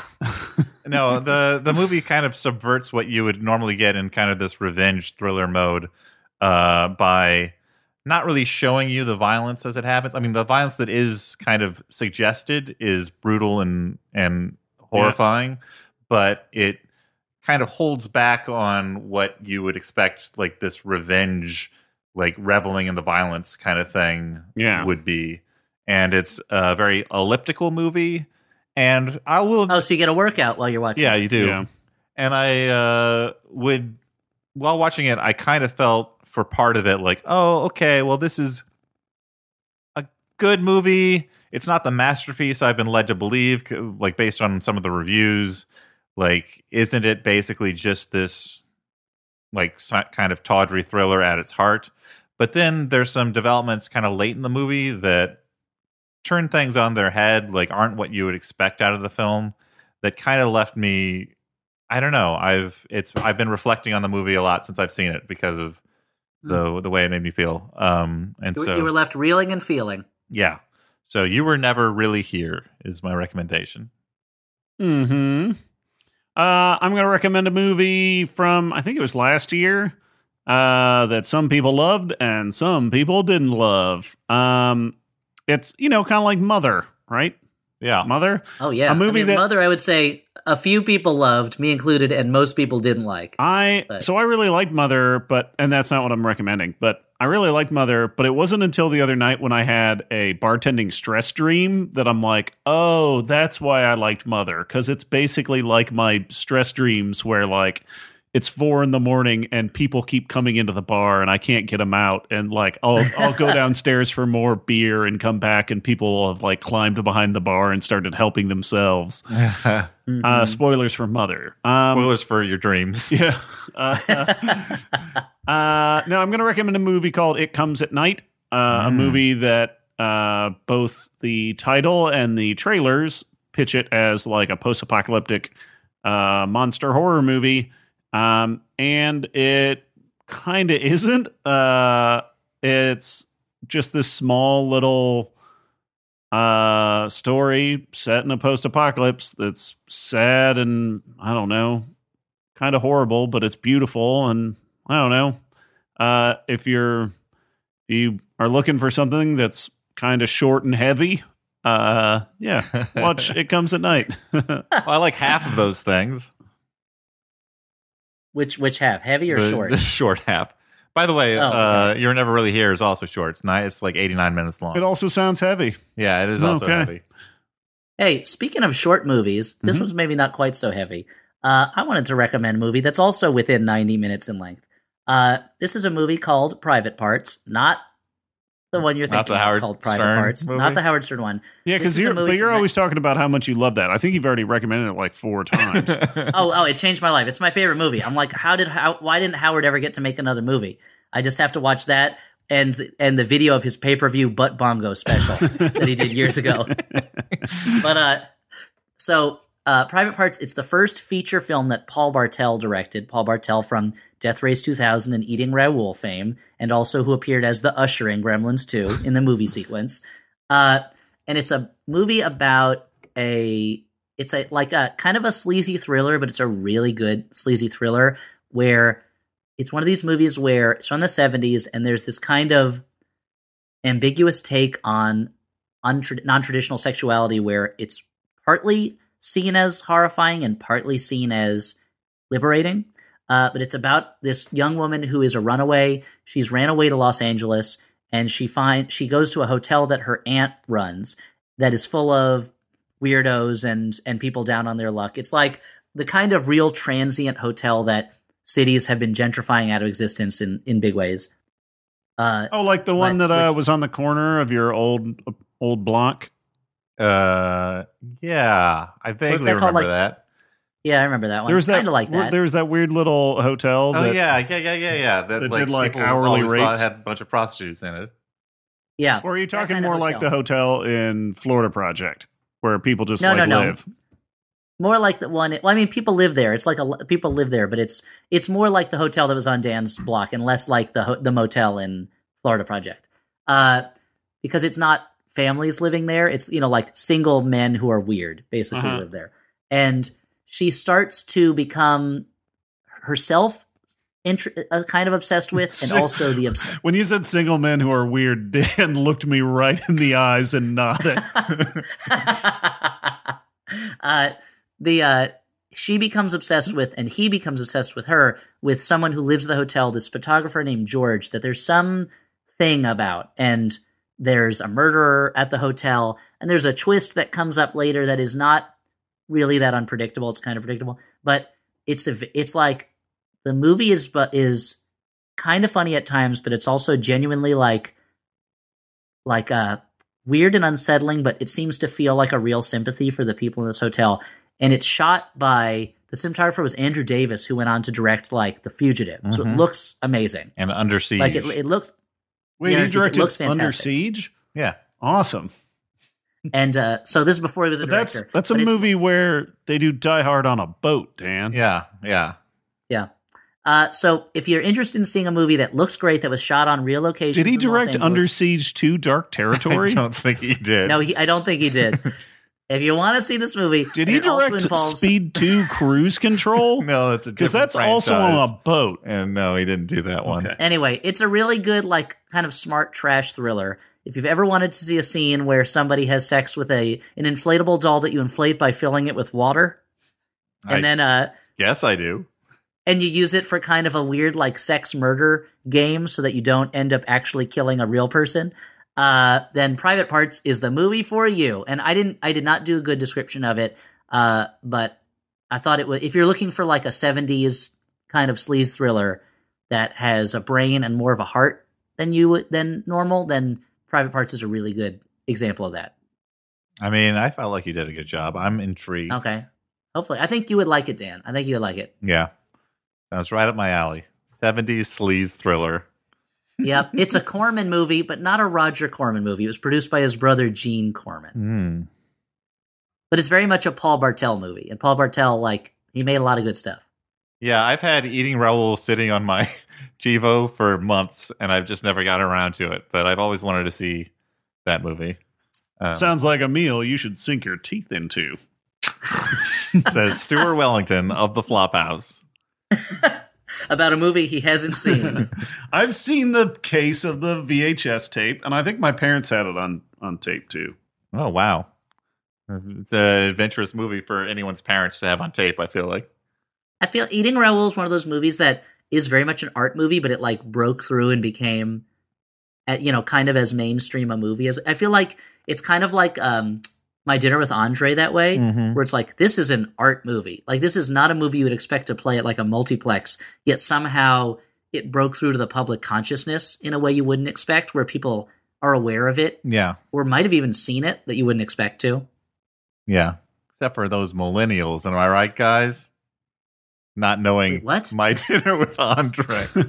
Wait, what? They love. Uh, they would love my dinner with Andre. They love Frasier, Yeah. My Di- and that's basically my dinner with Andre, the sitcom. yeah.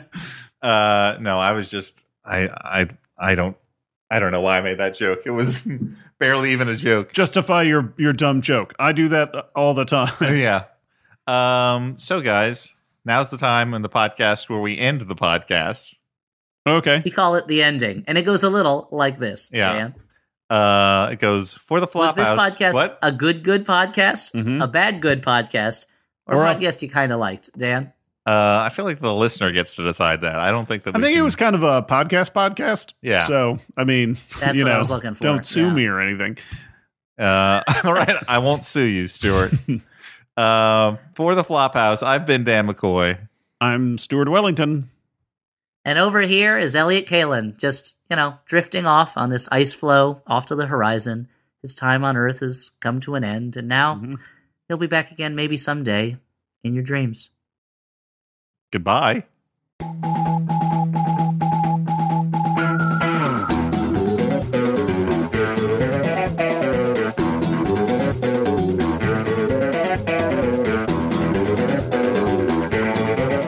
Okay, this guy really took Lemmy's death hard, and he wants to Mm-hmm. see Lemmy whenever he looks in the mirror. Sure, okay, yeah. yeah, that's right. Maybe I'm in a band. Yeah. I don't know. Yeah, I mean, when I would see, if I saw you and didn't know you, I would assume you were in a band. Yeah. That, but that you were in either a metal band or like a southern rock band. Oh, yeah. I was going to say Southern Rock all the way. Yeah, you do a lot of Skynyrd covers. I would say there's a lot of uh, like three part male harmonies in this band. Oh yeah, and two guitars, two Mm-hmm. leads. Yeah. All right. Well, that's been beer talk, I guess. Okay, beer talk. So uh, w- Oh, this you- has been you- brought and to you by point Dollar you and your- Shave Club. MaximumFun.org. Comedy and culture. Artist owned. Listener supported.